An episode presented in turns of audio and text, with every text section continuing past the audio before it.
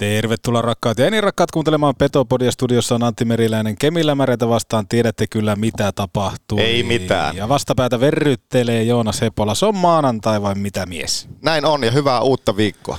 Uutta viikkoa ja tauko ilmeisesti vietetään ja jälleen kerran kutsu jäi ilmeisesti postiin. Meitä ei ole kutsuttu maajoukkueen mukaan. Ei tälläkään kertaa ja Kärpillä aika pitkä muuten tauko tulossa torstaina vasta sitten seuraava peli, ei niin kuin tulevana, vaan sitten ensi viikolla. Niin, sehän tekee varmaan ihan kutvana ja taukoa toi kärppien peli varmaan kaipaakin. Ei tällä, täällä ei ole näkynyt mitään näköistä. oikeastaan tällä hallilla. Muutama jätkä oli tuossa jäällä Askissa 11 aikaa. Joo, nakataan nyt nimiä tiskiin, ketä kiinnostaa laittaa toistot sisään Kimmo Koskenkorva, kun Jesse Koskenkorva, Topi Niemelä, Heikkala oli, Emanuelson ja Antti Roiko taisi olla. Niin, on, he me nähtiin, mutta me tultiin tuossa noin 11 kieppälä, että oliko joitakin ollut aiemmin, niin sitä me ei tiedetä. Sitä me ei tiedetä, sitä ei tiedetä. Tämän jakson anti on varmaan semmoinen, että vuodatetaan vähän tuntoja kärppien menneestä matkasta tällä liikakaudella. 20 ottelua on takana nyt. Joo, ja aika paljon tässä nyt keskustelut, kun minä olen käynyt nyt näitä kaikkia foorumeita katsomassa, että mitä kirjoitetaan. Monenlaisia Aha. on annettu, että missä, missä vika? Mikä mättää? Ja itsellä on tuossa pohdintana, että mikä on Lauri Marjamäen perintö Kärpille. Ja jakson loppupuolella myöskin vieras otetaan, otetaan studioon, nimittäin Henri Duffa. Joo, Kärpät 46 ryn uusi toiminnanjohtaja. Silloin syksyllä, syyskuussa aloitti, eli hänellä on tässä nyt muutama kuukausi takana. Katsotaan, minkälainen on hänen toimintasuunnitelma ja otetaan varmaan pohdintoja, mitä, mitä muut paikalliset pienseurat sitten haluaisi varmaan tuoda esille, niin katsotaan minkälainen keskustelu saadaan aikaiseksi. Mutta onko se keltään pois, jos laitetaan tunnaria näin alustavasti soimaan? Onko? Ei, ei joo. Se oli mulle se kysymys. No, ei niin, ole. Huomenta. nesteytyksestä vastaa Oshi. Olipa kerran herra Aihio, joka matkasi Kilpisjärveltä Utsjoelle hei sekä sieltä aina Kokkolaan ja Kuhmoon, jossa maalasi väestölle kuvaa pienestä, vikkelästä, nopeasta, vahvasta ja hei, loistavasta koko Pohjois-Suomen jutusta hei. Boomin ansiosta syntyi Euroopan kovin kärppäaiheinen podcast Petopodi. Meidän sisään ja molempiin suuntiin. Saatana kova kappale vielä eteen. Let's go boys, right away. Fight, both ways, hey. Let's fucking go, let's fucking go. Hey, be hard battle, both, hey, hey. Hyvä takapaine syökkää, kova syökkää, myös pätketään kaikki mukaan peli, hei. Sitten mennään, sitten mennään hei. Tarjoilut takatolpille antaa osuuskauppa Arina. Eli focus your energy on essence. Lempitermi on 95-50. Kun se pätkii se keskittyminen 5 prosenttia, niin sun ainutlaatuisesta hankituista taidosta opiskelusta on puolet käytössä. Voitko sinä ja sun jengi voittaa? Forget it. Mental skill number three. Hyvä ystävä, keskity oleellisesti. Muista 95 50. Petopodin pelikunnosta huolehtii Mehiläinen Oulu. Oulun baarin studiossa Antti Meriläinen ja Joonas Hepola. Vähän semmoista alakukankeutta, mutta kohta räpsähtää. Onko se näin, että kohta räpsähtää vähän semmoista alakukankeutta? Kärpät runkosarjan sijalla 6 ylivoimaa laadutonta 14,6 prosenttista. Joonas Hepola. Niin, pisteitähän tässä on tullut, mutta se, että millä pelillä? Niin, no... Yhdeksän, mä sanon, että mä otan tuohon kiinni tuohon 95-50. Onko tässä niin kuin avain moneen juttuun? Joo, nimittäin jotenkin tuntuu, että kun kärpät lähtee pelaamaan runkosarjaottelua, niin fokus ei ole ihan siellä ytimessä. Sen lisäksi nimenomaan hyvä poiminta tuo 9550, koska jotenkin tuntuu, että se keskittyminen ei kanna ottelun lähdöstä lähtien, että se vähän jää semmoiseksi vajavaiseksi, eikä niinkään vähänkään, koska sitten me tiedetään, minkälainen nippu tuolla on kärpillä käytössä, niin aivan luokattomia suorituksia kyllä paikkapaikoja. Joo, ei just näin, ja sitten se, että mikä, mikä sillä on jotenkin ihmeellisintä ja vaarallisinta, niin mun mielestä tunne puuttuu.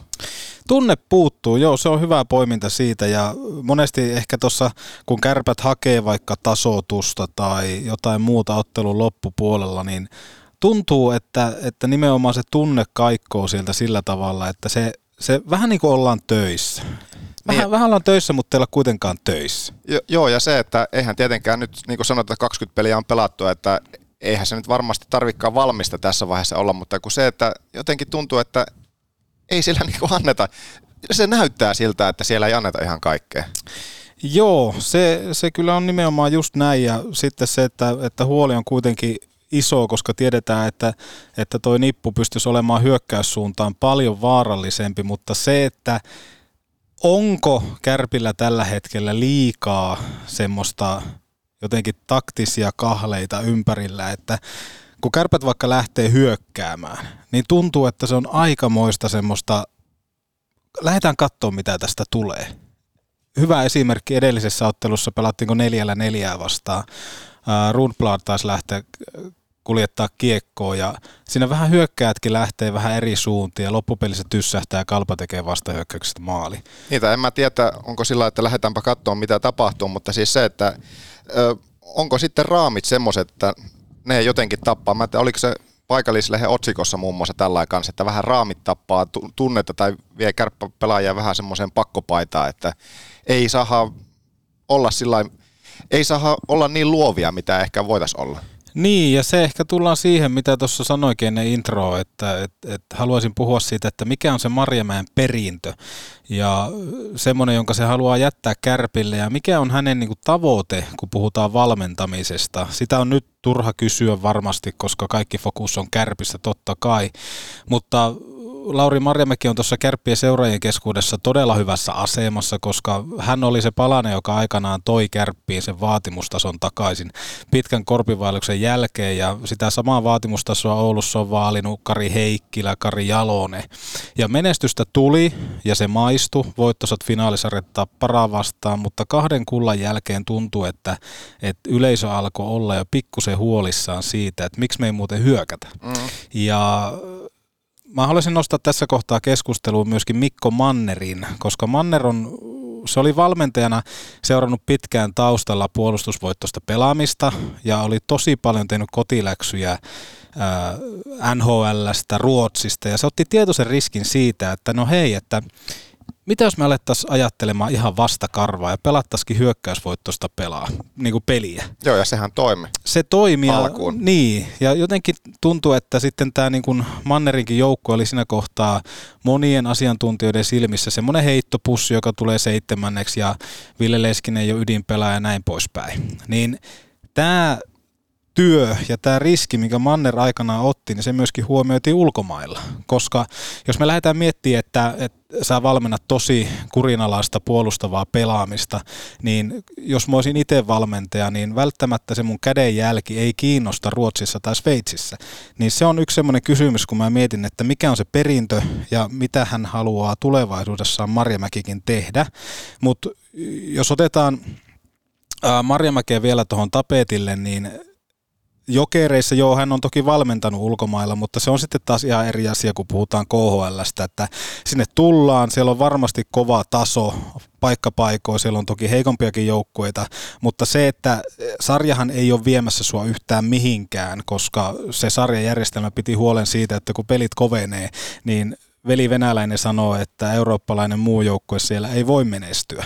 Ja Kärpillä on tällä hetkellä, kuten sanottua, tuo rosteri on aivan äärettömän kova ja oli se pelitapa mikä tahansa, niin se on Joonas niin, että ää, pelitavasta riippumatta kärpät sijoittuu vähintään kuudenneksi runkosarjassa.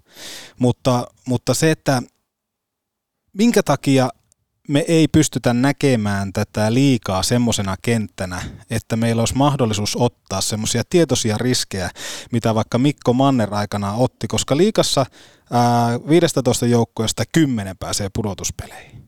Ja sulla ei ole takapainetta, sä et voi tippua. Et mikä on se semmoinen riski, mitä pelätään? Ja se, että kun pelaajat on jotenkin aktivoitu siihen, että kaikki on tarkkaa puolustuspäässä, niin sitten semmoinen kaikki kaikki tämmöinen luovuus hyökkäyspäässä loppuu. Ja tästä nyt on ollut ihan hyviä esimerkkejä, vaikka Topi Niemelä. Topi Niemelä äh, oli tämmöinen oma Reijo Ruotsalainen, moderni versio, uuden sukupolven Reijo Ruotsalainen, tosi ahne hyökkäyssuuntaan, tanssahtelee viivassa ja näin poispäin. Ja Niemelän Topikin alkukaudesta ei pelannut edes ylivoimaa, joka kertoo siitä, että tietylle hyökkäämiselle ei ole lisenssiä kärpissä. Ja Se on semmoinen juttu, mitä mä mietin, että jos me mietitään vaikka yksittäisen pelaajan kautta, että Niemelän Topin pitäisi seuraavaksi ottaa se steppi sinne NHLn puolelle, niin valitettavasti tällä hetkellä tämä kärppien pelitapa ei palvele edes Topi Niemelän tulevaisuutta.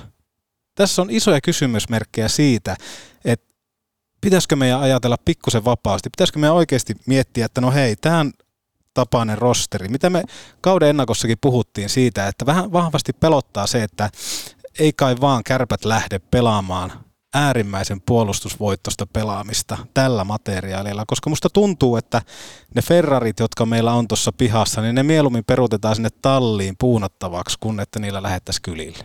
Mun mielestä meillä olisi niin mielenkiintoinen tilanne tähän nyt sitten kuulla myös Laten kommentti. Kyllä. Ehdottomasti. Mutta häntä ei nyt toki maajoukkoja tauko ja pikkusen harjoitteluajat on eri, mutta jossain kohtaa kyllä pitää kysyä tuota Latelta, että mikä semmoinen mikä semmoinen tulevaisuuden suunta on. Miten sä itse koet tuon kärppien pelaamisen? No kyllä mä liputan just tuota samaa, mitä tuossa sanoit, se, että jos kärpät tällä tavalla jatkaa, niin se, että niin kuin ollaan nähty jo mun mielestä tähän mennessä, että kun siellä ei ole sitä tunnetta, se puuttuu tällä hetkellä, se tunne, semmoinen kunnon semmoinen tekemisen ja tappamisen meininki puuttuu sieltä kaukalosta.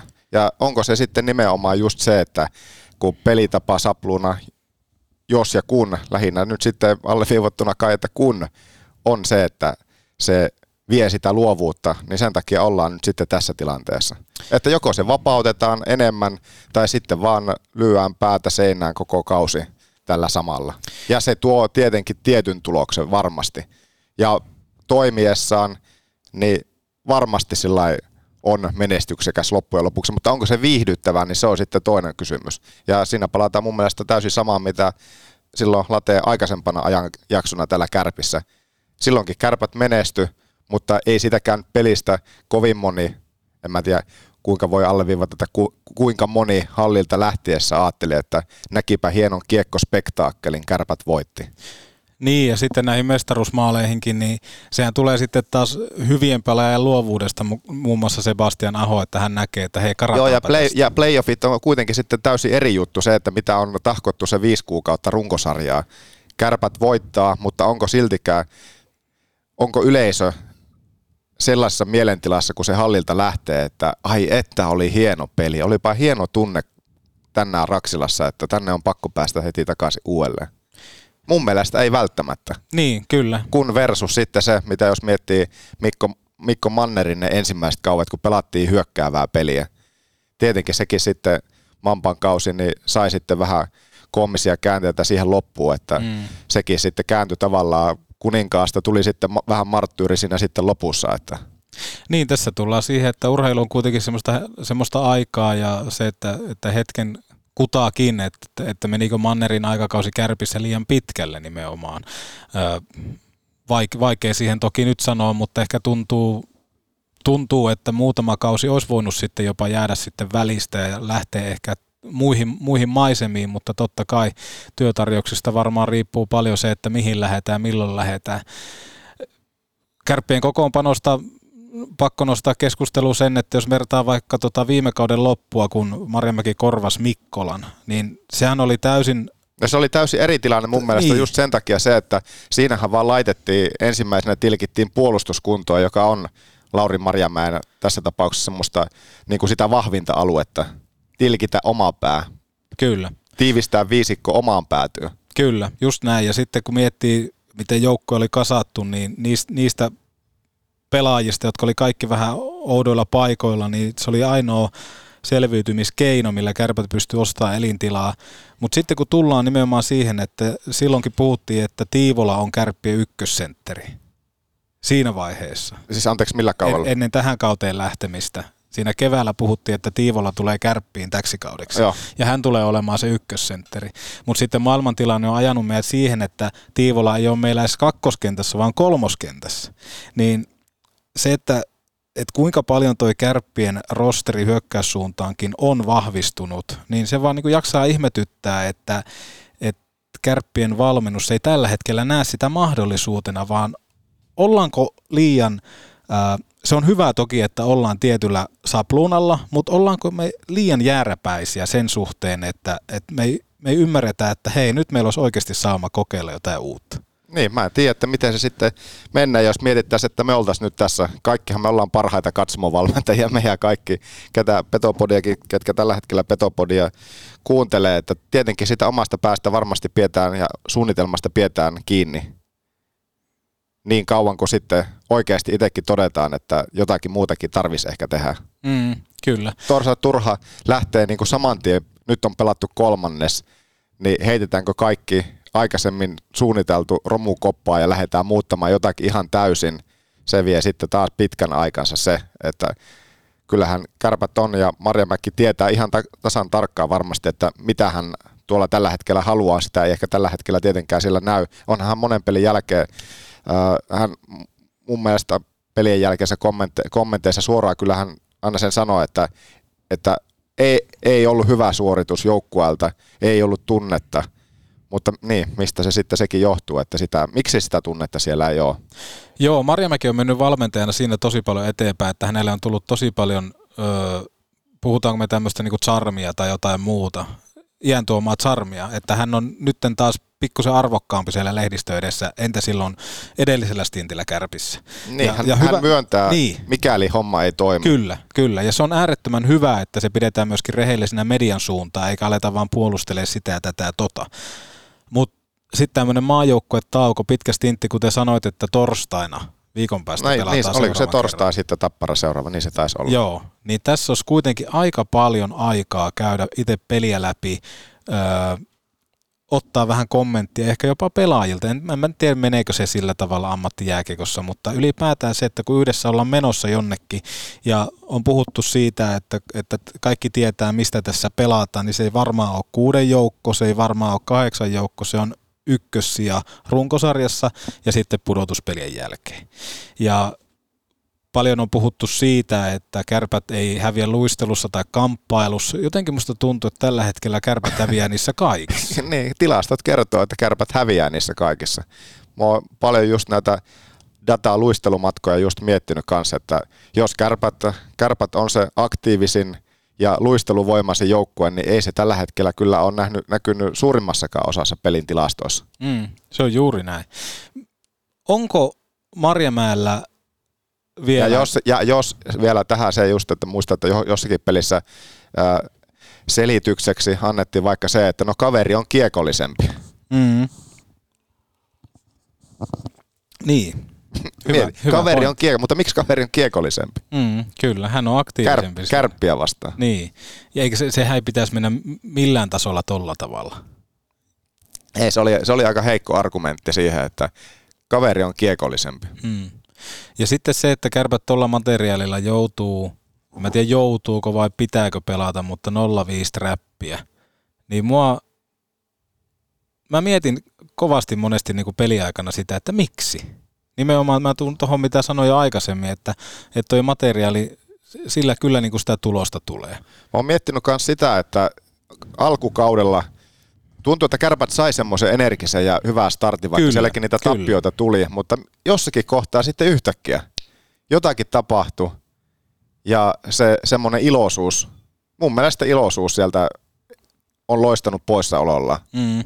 Ja, ja se on jännä... Ku, tila- Avauserät Kärpillä taitaa, en nyt ihan tarkkaa tilastoa tähän on heittää, mutta jotenkin tuntuu, että kaveri on ollut tilastollisesti parempi ottelu avauserissä. Kyllä joo, ja tosi paljon on käynytkin niitä, että puhutaan siitä 9550, että se fokus ei ole ollut, että, että vastustaja on aina päässyt johtoon. Sekin kertoo jostain. Toki siinä on ollut tosi paljon sitä onnenkantamaisuutta, että kärpät on ollut vaikka yksin läpi, ja sitten vastustaja tekee.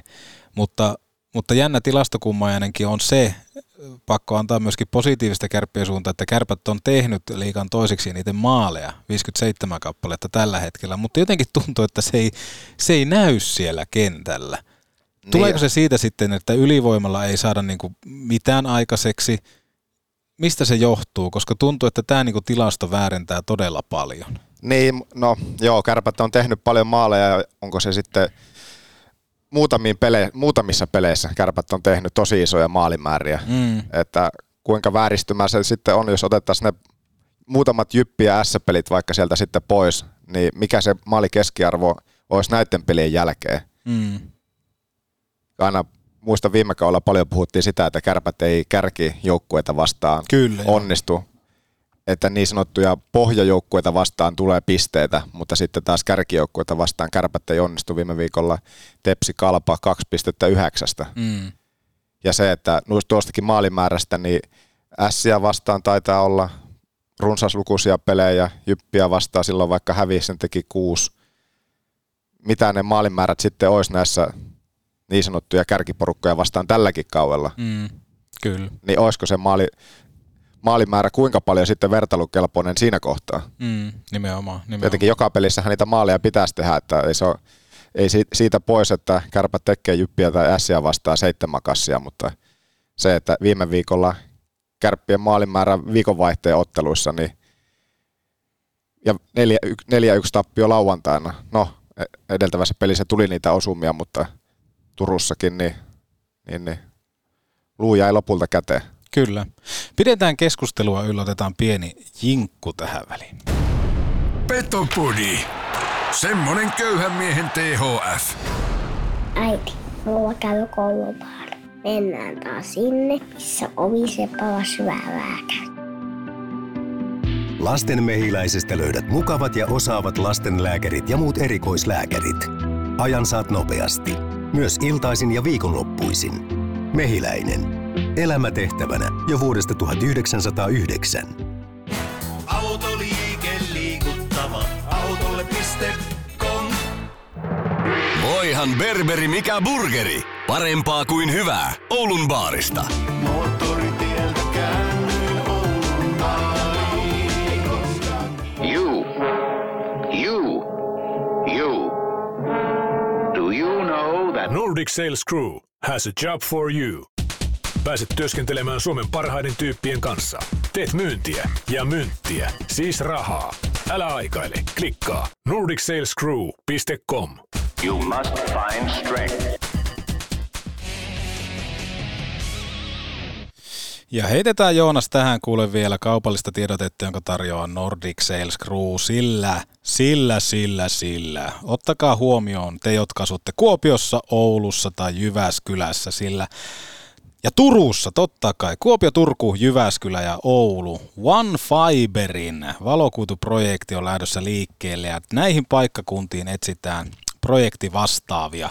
Ja jos sua kiinnostaa tienata hyvin, hyvällä pohjapalkalla, plus sitten, että valokuidun myynnistä saat jokaisesta kaupasta provikkaa, mikä tällä alalla ei kuulemma Joonas ole ihan normipäivää, niin jos sua kiinnostaa saa kaikista kaupoista, mitä sun alueella tulee, provikkaa, Kyllä se raha kiinnostaisi, joo. niin, niin ota ihmeessä osoitteeksi nordicsalesgroup.com ja tämä on tammikuussa lähtenyt liikkeelle tämä valokuidun myyminen ja tuote on todettu hyväksi, tuote myy itse itsensä, totta kai sun pitää olla aktiivinen, pääset myöskin itse vaikuttaa siihen, että miten sä viikot töitä teet, eli olet itsesi pomo. Keskimääräinen myyjä tienaa tällä hetkellä 3800 euroa kuukaudessa. Ja Joonas, parhaimmat, 7000 euroa. Seitsemän tonnia. mutta Siinäkin tarvii olla kuitenkin tunnetta. Hyi, no siellä pitää ja täällä ei, niinku, ei, ei niinku trappipelaamisella, jos sä jäät sinne kotiin ja sä et myöskään myy. Ei, kyllä se täytyy se suu aukasta sinne. Niin täällä on, oot aktiivinen Oulu, Jyväskylä, Turku, Kuopio, nordicsalesgroup.com ja sanotaan tähän loppuun vielä se, että tämän hyvän, hyvän tuotteen ja hyvän liksan lisäksi, niin pääset nostaa kannua Nordic Sales Crewn erilaisissa urheilutapahtumissa. Missäköhän on kovimmat myyjät, kun miettii, että kärpät hävisi just kahdelle noista viimeisimmästä paikkakunnista, niin onkohan siellä vielä kovempia tekijöitä sitten? No lähdetään ainakin ottaa siitä selvyys, että Oulusta lähtee seuraava juna. Kyllä se näin mennä. Mutta sä halusit puhua jotain tilastoista. Niin, tai en mä suoranaisesti ehkä tilastoista, mutta se, että miettii vähän näitä ketjuja ja pelaajistoakin, että miten tässä nyt, nyt, nyt se kuulosti semmoiselta täydelliseltä tylytykseltä tähän mennessä, että oikein taas mikään ei kelpaa ja ei ole tunnetta ja pelisysteemi ei palvele ja niin ketkä on tähän mennessä, kolmannes on pelattu, niin Meikö sä nyt niin oman maalin taakse? Aluksi oot räksyttänyt ja sitten meet oman maalin taakse. Tätäkö se Joonas on? Ei, kun mä haluan nyt puhua ja keskustella siitä, että ketkä on tähän mennessä onnistunut, jos miettii ketju, vaikka ketjukohtaisestikin. Ketjuthan tässä nyt jonkun verran on elänyt, että Lese oli nyt sitten viimeisessä pelissä taas nostettu, oli ykkösessä siellä Kepu ja Jullen kanssa ja on vähän paikka vaihtunut ja, ja kolmonen on oikeastaan ollut semmoinen tähän mennessä kauan se ehjin kokonaisuus. Mm. Iivola, Anttila, Björkvist ja neloskentässä sitten Kossu tuli takaisin. Hermonen on ollut paljon, paljon nelosessa. Hyrylle kävi, kävi taas ikäviä juttuja viime viikolla ja, ja Heikkalakin on kokoonpanossa tässä neloskentässä päässyt pelaamaan alkukauden aikana. Ykkösessä Kemppainen isolla odotusarvolla tietenkin kärppi ja liikaan tuli takaisin, miten on esimerkiksi hänkin sitten ykkösessä operoinut ja minkälaisia ajatuksia tässä nyt sitten on kauttaaltaan jäänyt. Jotenkin alkuun tuntui, että, että me oltiin oikeinkin iloisia, että miten homma lähti käyntiin, mutta sitten viimeiset kymmenkunta, Mm. 10-15 peliä, niin jotenkin tuntuu, että kyllä sillä välähyksiä on ollut, mutta vähän semmoista tasapaksu. Joo, Kepu on ollut, totta kai hän on ollut ykköshevonen tähän, niin otetaan vaikka se käsittelyyn. Kepu on ollut meikälle pikkusen pettymys, eikä vaikka pikkusenkaan, koska äh, jotenkin tuntuu, että Kepusta ei lähennyt se paras irti, ei ylivoimalla eikä missään muuallakaan. Et, et, iso kokoinen jätkä, tuntuu, että niin kun jää pikkusen varjoon. En tiedä, että onko, onko minkälaiset pelisysteemit annettu Kemppaiselle, että miten hän saa kaakololeveyttä käyttää, mutta tuntuu jotenkin, että jää, jää varjoon. Öö, osakseen lähtisin hajottaa suoraan ehkä Junttilan kanssa pelaamisen. Tuntuu, että Julle ei istu tällä hetkellä Kemppaisen kanssa samaan kenttään ihan siitä syystä, että Julle ei pysty öö, ratkomaan pelejä semmoisella suoritusvarmuudella, mitä on ehkä joskus pystynyt napauttaa. Julle elää tällä hetkellä pikkusta semmoista hiljaiseloa. Onko sillä, että kaukana ollaan JJJ ajoista? Joo, ja ehkä se, että Kepullekin toki uusi paikka, mutta että olla oikeasti se ykkössentteri näinkin kovassa äh, sentteri, sentterikaistalla, niin tota, tämä on yksi semmoinen iso kysymysmerkki, että miten Kepu tulee maajoukkoetauon jälkeen, jälkeen sitten karkeloihin mukaan, koska toivoisin, että sitä pystyttäisiin sitä jätkää oikeasti ulos mittaamaan. Joo, jotenkin tuntuu, että pelejäkin kun on katsonut, niin kun Kepu ei toisaalta, toisaalta ei ole hirveästi lois- loistanut, mutta sitten ei nyt suoranaisesti sillä mua ole sillä pettänytkään, että, että semmoista jotenkin tasa, jotenkin tasapaksua Mm. mm. enemmänkin. Että enemmänkin, to- toki tämmöiseltä, tämmöiseltä paikalta niin odotetaan, että pitää pystyä tekemään, koska hän on nyt se tulosvastuu ja ykköshevonen siinä. Ja Kepu on ehkä, voitaisiin sanoa sillä tavalla, että ykkössentterin näköinen joukkue kärpät tällä hetkellä. Joo, joo, ja jos miettii viime kauteen se, että kärppien keskikaista niin ei toiminut, niin, niin eihän nyt tietenkään millään tavalla olla, olla oltu siinä tilanteessa, mikä viime vuosi oli, että, Mm. että kyllä se niinku tarjonta siihen keskelle, keskelle varmasti on tullut ja näin, mutta se, että enemmän odotetaan. Mm, kyllä. Ja sitten öö, mietitään, että kuka sai jatkopahvi Ouluun, tai kuka otti jatkopahvi Ouluun, oli Peter Emanuelson. Ja siinä on taas yksi semmoinen hyvä esimerkki siitä, että, että miten, miten ne kaudet ei ole veljeä keskenään. Että jos me mietitään, niin Ema oli meille viime kaudella semmoinen sateentekijä. Ja tuntuu, että nyt on kadonnut kuvista täysin kokonaan.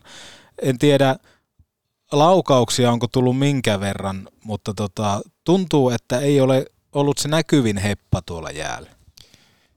Viime kaudella teki hyvin maaleja, ja jos nyt ihan väärin muistan, niin aika paljon nimenomaan ylivoimamaaleja. Ja Joo. nyt kun kärppien YV tällä kaudella ei ole ottanut tuulta alleen, niin myöskin sitten hän on sen myötä sitten jäänyt vähän ehkä paitsio. Kyllä.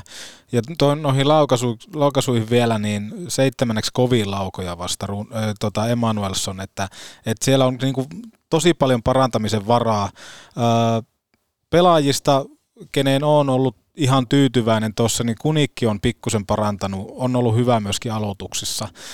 Äh, Cody on kantanut sen oman roolinsa mun mielestä tuossa kärppien keskikaistalla. Joo, ja onnistumisiakin on alkanut tässä nyt viime aikoina tulemaan. Mun mielestä vahvin osa-alue on nimenomaan sitten tämä Tiivola kenttä. Että sitä on ollut, jos tässä nyt on puhuttu, että tunnetta ei oikein ollut, Kyllä. niin jos jossakin sitä tunnetta tässä nyt on, niin nimenomaan sitten tässä kentässä. Mm. Mutta jotenkin semmoista rymistelyä siihenkin ottaisi lisää, että enemmän, enemmän semmoista niin kuin raakaa työntekoa ja rymistelyä nimenomaan tältäkin kentältä, koska heillä varmasti potentiaalia siihen on.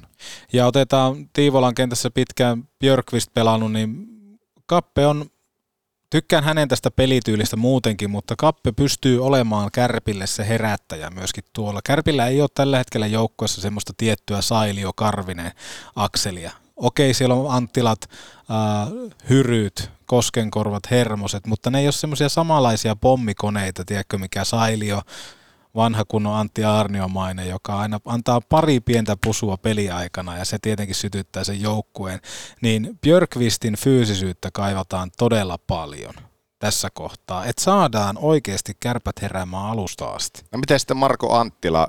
Jotenkin tuntuu, että hän oli siinä muutaman pelin joutui olemaan loukkaantumisen vuoksi sivussa, mutta sen jälkeen ja oikeastaan sitä ennenkin, niin Stretchistä on jäänyt semmoinen kuva, että hän aina sopivassa hetkessä kuitenkin tässä alkukaudesta on ottanut sillä joukko, että reppuselkä, että tehnyt niitä tärkeitä maaleja, kuusi maalia tällä kaudella jo, on jo tehnyt ja jotenkin tuntuu, että silloin aina kun sitä vähän on vaadittu ja kaivattu, että joku sieltä sen maali heittäisi, niin, niin, niin Marko Anttila on ollut nimenomaan tämä kaveri. Marko Anttila on ollut omaa rooliinsa, niin tota, sanotaanko, että 90 välillä. On, on. Ja mun mielestä koko tämä kenttä Kyllä. niin silti ansaitsee hyvät paperit tässä vaiheessa. Joo, ehdottomasti. Ja kärppien nelosesta se ei todellakaan jää kiinni, mutta sitten taas kun me mietitään noita kolmea kenttää, niin se, että onko siellä kärpillä tiettyä sekaannusta, mitä ehkä pelättiin kauden alussa siitä, että kuka siellä on alfa, mikä näistä on ykköskenttä, kun tuntuu, että Kärpillä on vähän niin kuin kolme semmoista ykköskenttää tällä hetkellä. Niin ja tuokin tuo se, että alkuun, niin miten ne kentät nyt sitten meni? Se oli Turunen, kakkoskentässä oli Kunik, Turunen ja Mm. Emanuelson. Mm. Oliko näin? Kyllä, joo. Mutta, tutulta. mutta sitten, että nekin, aika paljon on kuitenkin näitä kenttiä, on sillä Leskinen aloitti ykkösessä, sitten siirrettiin, Turunen siirrettiin sieltä sitten jossakin kohtaa ykköseen ja tuntui vähän, että siinä kohtaa sitten Turunenkin katosi johonkin, joksikin aikaa ainakin vähän sillä kuvista, että oli saanut hyvän alun tuossa alkuperäisessä kentässä, missä, millä aloitti, mutta sen jälkeen sitten siirtoi tuonne ykköseen, niin ei oikein ehkä sitten palvelu häntä. Jotenkin tuntuu, että hän alkukierrokset 5-6 peliä alkuun pelasi huomattavasti paljon paremmin Kuninkin ja oliko se nyt sitten just Emanuelsonin kanssa. Mm, kyllä. Joo, ja onko sitten tuo joukkueen roolitus sillä tavalla, että siinä on kaksi liian samanlaista pelaajaa vaikka yhdessäkin kentässä, niin voi, voi antaa, että, että sitten jotenkin tuntuu, että Emanuelsonia nimenomaan pitäisi vaikka hyödyntää paljon enemmän siihen, että hänen tehtävä olisi vaan irrottaa kiekko mahdollisimman nopeasti lavasta ja se tapahtuisi laukaisemalla. Ja, ja sitten kun tullaan siihen, että, että miten vaikka pelitapa on ää, pikkusen laittanut häkkiin Topi Niemelään, niin sama on ollut, ollut huomattavissa myös Ville Koivusen kanssa. Koivun, joka tuli valtavalla niin kuin itseluottamuksella viime kaudella Juu. peleihin, niin tuntuu, että hän on nyt taas tommonen, no okei, hän, hän pelaa tuolla laidalla, joo, nuori jätkä. Et potentiaalia on perkeleesti. Kyllä. Nyt sai viime viikolla toki onnistumisia kans tuossa taas maalien muodossa, mutta se, että onhan, niin, nostit Koivusen, sitten kans Leskinen, tämmöisiä kuitenkin taiteilijasieluja, että Mm. elää siitä, että on niitä vapauksia ja sitten niistä onnistumisista toki kans myös, että Lesellä on jotenkin tuntuu, että on vähän semmoinen kaksijakoinen kausi ollut tähän mennessä, että välillä on ollut vähän vaikeaa ja sitten on räpsähellyt useampikin kassi samaan peliin, mutta sitten on taas yritystä on, jotenkin tuntuu, että alkukauteen yritystä on ollut, mutta välillä se on mennyt väärään suuntaan ja, ja vähän ehkä sillä koheltamiseksi. Mutta sitten taas on onnistunut myöskin, varsinkin se jyppipeli nyt jäi mieleen, missä teki hatuja ja tuntuu, Mm. että siinä vaiheessa sitten yhtäkkiä, se ei oikeastaan, me oltiin katsomassa sitä peliä samoilta paikoilta, Joo. että yhtäkkiä kun se ensimmäinen maali tuli, sen jälkeen tuli se hieno, hieno soolomaali myös siihen samaan peliin, niin se, että yhtäkkiä tuntuu, että kaikki menee ja kaikki onnistuu. Mutta sitten taas kun ei onnistu, niin sitten päätä hakataan seinää huolella. Mä oon sanonut siitä aaltosyndroomasta. Pitää olla pikkusen vittuuntunut koko ajan, että et alkaa tapahtua myöskin tulos, tulosyksikön päässä, että et, et toi on Lese mielenkiintoinen pelaaja ja nyt kun hän pystyisi niin kun, ää, terveenä tämän kauden suorittaa, niin olisi mielenkiintoinen nähdä, että, että mihin kaikkeen hän pystyy. Puolustuspäähän, jos lähdetään sieltä katsoa, viime kaudella puhuttiin tosi paljon sitä, että Ohtamaa pelaa 27 minuuttia. Ää, nyt kun katsoo Ohtaman pelaamista, niin musta tuntuu taas, että se palveli Ohtamaata tosi paljon, että hän sai olla koko ajan kentällä. Ei ole sama Atte tällä hetkellä kentällä, valitettavasti. Mä en ole niin, mulla ei ole pompsahtanut mieleen atesuoritukset, mutta se, että mulla on puolustuksesta pompsahtanut se, että Mikko Niemelä on pudonnut kokonaan kokoonpanon ulkopuolella. Kyllä. Iso, iso muutos kyllä niin kuin pitkäjänteiselle puolustajalle tuolle kärppien takalinjoille. Seiska pakki, ja, sit, ja vielä sitten se, mä en tiedä, mitä tässä nyt sitten voi vaan arvailla, mutta siis se, että kyllähän kärpät yleensä pelaa seitsemällä pakilla. Mm. Nyt on pelattu paljon kierroksia kuudella, ja kuitenkin maajoukkueen tason, maajoukkueessakin debytoineen ja pelanneen Mikko Niemelän niin kuin sekunnit, nämä minuutit on nolla ollut monessa pelissä. Se, että hän on ollut kokoonpanossa mukana, mutta ei pelannut vaihdon vaihtoa kärpissä, joka kuitenkin keskimäärin on pyörittänyt seitsemän puolustajaa. Mm, mielenkiintoinen pointti kyllä, jäädään tota seuraa, että miten toi kärppien puolustus... Pelasko nyt muuten viikonloppuna, miten mulla tuo viikonloppu lauantain peli meni ohi, että tuliko vaihtoja vai oliko pelkkä seiskapakki? Mutta otetaan tuohon niin toinen raitin pakki, niin Rundblad. Jotenkin David tuli luukuista sisään ja vähän sama kuin toi kärppien pelikin, että tuntuu, että ties tähän lähtee kyllä rullaan, mutta Rundblad on pitkän NHL-kokemuksen pelaajana niin aika pehmonen tuolla.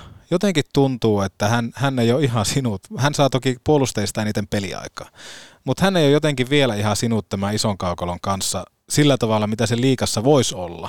Toki onhan hän pelannut muuallakin Venäjällä ja näin poispäin, mutta tota, jotenkin tuntuu, että tuoltakin olisi paljon otettavissa ja sitten on antanut tota Kivistön Tommille alkukaudesta aloin puhua siitä, että siellä on pitkästä aikaa kärppien puolustuksessa semmoista Lasse Kukkosmaisuutta, eli osataan antaa pieniä helppoja syöttöjä, jotka edistää peliä.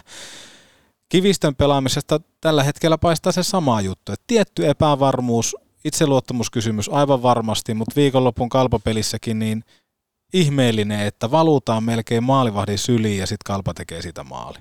Late ei ollut muuten tyytyväinen siihen kivistösuoritukseen. Aika läheltä pääsin tätä, tätä todistaa. Ei varmasti joo, mutta mistä tämäkin just sitten kertoo, kun puhutaan nimenomaan sitä pelin käännöstä ja, ja ei sitten löydy ratkaisuja siellä.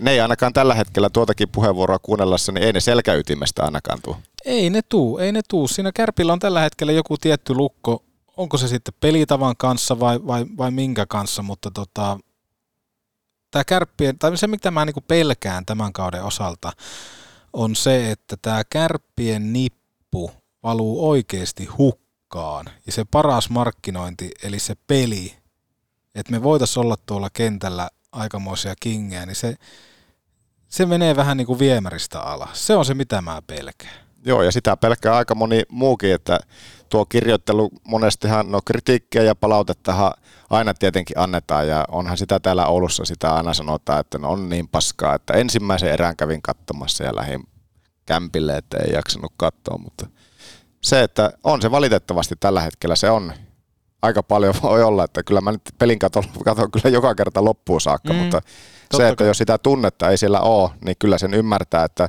se, että sen tunteenkin sinne löytyminen, niin pelastaisi kuitenkin sitä pelitapahtumaa sillä, että voi sanoa, että joukkue oli siellä ainakin se tunne mukana. Mm.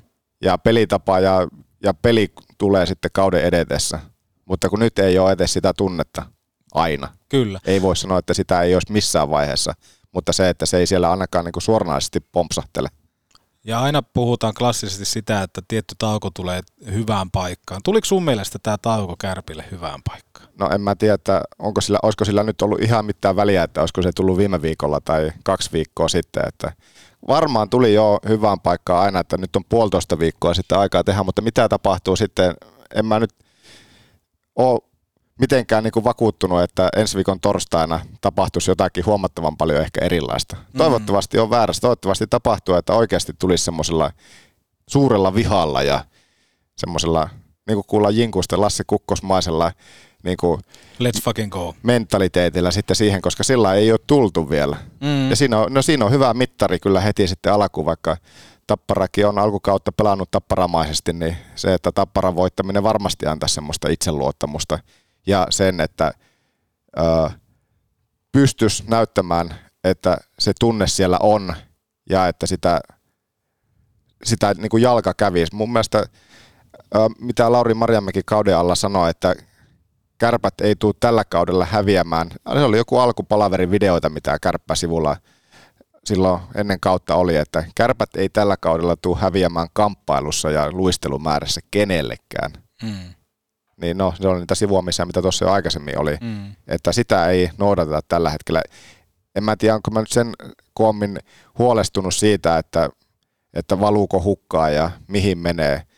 Ehkä, ehkä on huolestunut sitten siitä, että näin katsojan näkökulmasta toki aina mielellään näkisi semmoista vielä hyökkäysvoimaisempaa ja voittosampaa peliä, mutta peli on aina sitten kuitenkin sen valmentaja näköistä. Ja tuskin nyt kovin moni suoranaisesti on yllättynyt, että pelisapluuna on aika lailla tätä, mitä tällä hetkellä nähdään. Ja 20 peliä. Ehkä olisi toivonut sitä, että se pelisa, pelikirja olisi muuttunut Kyllä. tähän kauteen.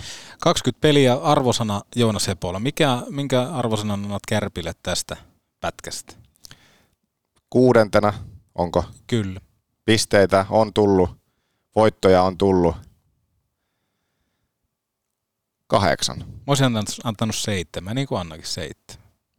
Kahdeksan ja seitsemän väli. Niin, no ei paljon enempää kuin kahdeksan. Toki se, että hyvä joukkue ottaa pisteitä aina vähän huonommallakin pelillä. Se, että eihän kärpät piste... Sarjahan on to, tällä hetkellä todella sillä, että jotenkin tuntuu, että tosi tasainen, että siellä muutamat on nyt ehkä vähän IFK on aloittanut heikosti ja, ja Lukko on siellä Kekku ja Pelsut on pelannut hyvää alkukautta ja näin, mutta se, että eihän tuossa oikeastaan kukaan ole vielä sillä menettänyt hirveästi mahdollisuuksia. Tai ainakaan jos puhutaan nyt oululaisista ja kärppän näkökulmasta, että eihän kärpät ole piste sa- sarjataulukossa vielä mitään menettänyt. Mm. On ne pisteitä menettänyt. No on ne pisteitä menettänyt, mutta se, että pisteerot on kuitenkin vielä sen verran pieniä, että, että tässä on vasta kolmasosa kautta pelattu. Helsingissä nyt toki ehkä vähän ollaan huolestuneita, että siellä on kausi kyllä alkanut todella murheellisesti. Mutta maajoukkueen paluun myötä halutaan nähdä Kärpiltä Tunne. tunnetta, sitten me halutaan nähdä Aggressiivisuus. aggressiivisuutta, tissejä, Ja sanoinko jo, että tunnetta? tunnetta, mutta myöskin sitä, että päästetään hevoset kahleista, päästetään ne Ferrarit kylille, annetaan kaasua konehuoneeseen. Tämä on oikeasti, tämä on loistava sarja todistaa se, kuinka paljon sä pystyt kehittämään peliä. Mambo otti aina joka kaudelle yhden uuden jutun pelaamiseen, mitä sitten lähdettiin joukkojen kanssa rakentamaan. Mä toivon, että kärpät palaa oikeasti rohkeampana rohkeampana tuonne kaukaloon, koska kuten puhuttua tuosta perinnöstä, mikä se on? Mikä, mihin valmentaja haluaa mennä tästä? Mikä se on se hänen, jonka hän jät, haluaa jättää tänne Ouluun, Kärpille? Onko se nimenomaan se mielikuva, että, että ikinä ei koskaan hyökätä minnekään? Vai onko se se, että perkele se laittoi ton peli uusiksi? Mm. Sitä ei viikossa tehdä, Ei. mutta se, että mihin suuntaan se lähtee tästä kehittymään, niin sitä me jäämme mielenkiinnolla seuraamaan. Ja nyt kun mietin sitä kasi arvosanaa, niin tunteen puolelta laskisi sitä vieläkin sitä alaspäin, mutta se, että miten kuitenkin, missä tilanteessa ollaan tässä vaiheessa taulukossa, niin ehkä se sitten kasi kuitenkin on. Kyllä. Mä annan se seis. Anna seiska. Mutta hei, mitä sitten? Otetaanko studioon Henri Duffa? Joo, aletaan juttelemaan Henrin kanssa lisää. Kärpät 46 ryn uusi toiminnanjohtaja on meillä seuraavaksi sitten studiovieraana. Petopodi. Me tuodaan seksi takas Raksilaan. Issonkin nälkään. Grillillännen maistuvimmat eväät. Ramin grilliltä, Kempeleestä. Kun lasi rikkoutuu, silloin suorantuu Oulun lasipalvelu. Oho, olikohan tässä talonrakennuksessa yhdelle miehelle vähän liiko? Valitse viisaammin. Ratkaisu on suunnittelu ja rakennuspalvelu JK. Suunnitellaan sinulle unelmiesi puutalo. Puurakentamista tarkalla tatsilla. srjk.fi, srjk.fi, srjk.fi. Pekant on kuljetuksen ammattilaisille jo tuttu luottopakki. Pekant tarjoaa isojen kulkuneuvojen huolto- ja korjauspalveluja ihan kaikille tarvitseville. Jos siis kuormursi tai vaikka pakuusi on huoltoa vailla, osoitteesi on Pekant. Raskaan kaluston ammattilainen. Pekant, Oulu ja Lieto sekä pekant.fi.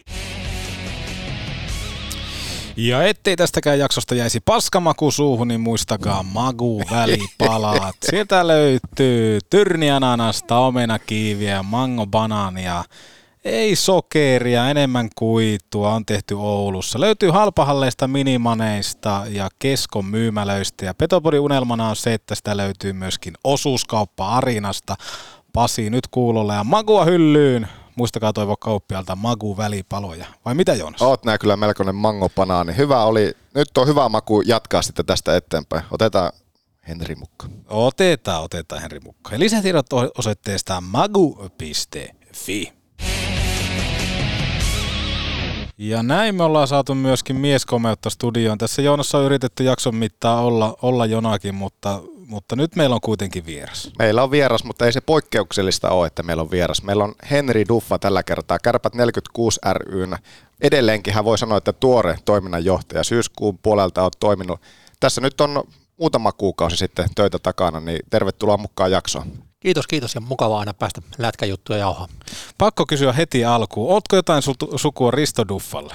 Ää, aika lailla yleinen kysymys, mutta en ole sukua, että tarina kertoo, että oltaisiin jotain kautta, mutta en ole lähtenyt niin pitkälle selvittelemään asiaa, että sukunimi samaa ja mennään sillä, että en ole. Okei, okei. Mä oon vähän, vähän pettynyt. Kiitos vierailusta ja tuota, otetaan seuraava vierasta. Mutta ymmärrän, että tämä on varmaan aika, aika lailla semmoinen tyypillinen ja sitten kun tiedetään, että Ristollakin oma kättesen jälkeen on kärppiä aikanaan tullut.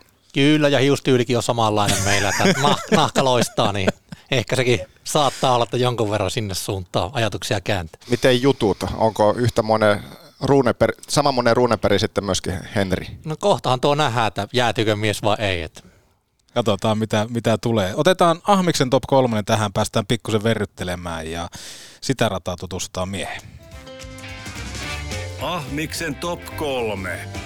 No tää on nyt varmaan näitä kehityspäivien innovaatioita. Taidan tässä kohtaa kuunnella mieluummin Total Hockey Foreveria. No, alkaako kopukka vähän kangista? No kyllähän tässä, jos ei tässä kopukka kangista, niin mä en tiedä missä. Ei missä, on ihan juuri näin.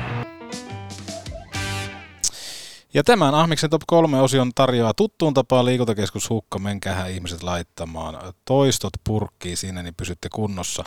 Lajeista se ei jää kiinni, kuten Joonaskin tietää. Niin ei jos ei sali maistu, niin otat punti siihen ja jos ei puntti maistu, niin otat tennispalloa siihen ja meet vaikka polkee pyörällä tai pelaa sulista tai mitä, mitä ikinä tykkää tehdä. Kiitos kysymästä. Ajattelin tänään just aloittaa. Siellä Joo. nähdään. Ja Aula on tullut muuten darts-taulukin otat siihen pari aula-olutta, meet nakkaa dartsia, niin se ei ole keltään pois sekin. Ihmettelin vaan, että miksi sun kuva on siinä keskellä taulua ja paljon oli osumia. Niin, niin, se voi olla, se voi olla, mutta menkää liikuntakeskus hukkaan. Ja Ahmiksen top kolmosessahan kysytään Henri Duffa sillä tavalla, että minä kysyn kol- top kolmosen ja sinä vastaat top kolmosen. Tämä on yksinkertaisten miesten yksinkertainen ohjelmaosio ja haluaisin kysyä, että top kolme aktiviteetit työn ulkopuolella. Mitä tykkää tehdä Henri Duffa?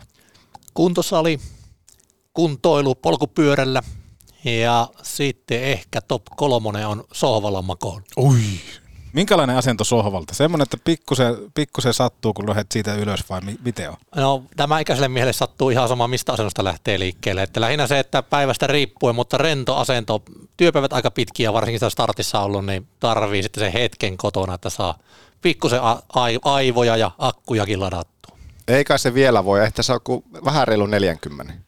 No sen verran, ihan tarpeeksi. miten, miten sanoit tuossa, että työpäivät on pitkiä? Kerro vähän meille, meille, mitä sun työkuvaan kuuluu.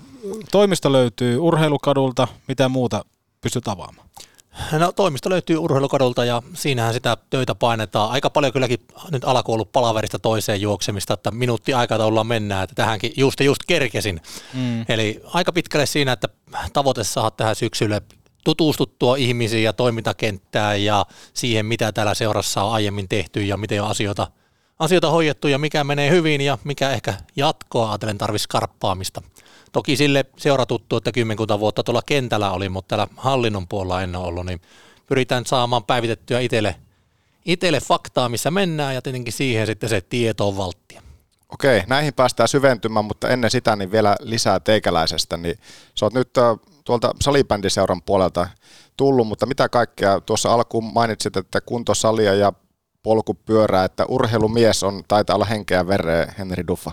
No kyllä urheilumies on ja, ja tietenkin sillä, että tietyllä tavalla lasten liikku, liikuttaminen, nuorten liikuttaminen on ollut aina lähellä, että ei ehkä niinkään pelkästään jääkiekon puolella, mutta yleisesti. Toki lätkämiehiä sinällään, että se on oma laji ja joskus on jopa jotakin pelejä tullut pelattua. Mun täytyy tähän nyt nostaa, kun minä olen käynyt koulun Piippolassa, ja nyt kerrankin vieras sopii myös tähän teemaan, että Piippola on tuttu. Piippolan, mikä se oli, Piippolan terävä.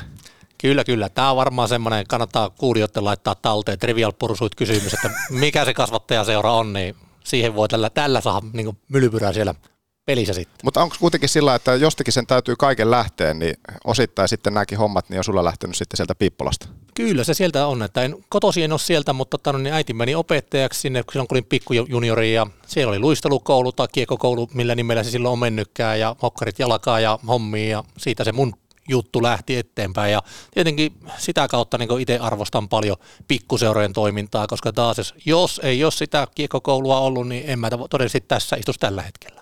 Mikä siinä on ollut semmoinen koukuttava juttu, että nimenomaan puhuit tuosta, että nuoriso liikuttaa, niin mikä siinä on?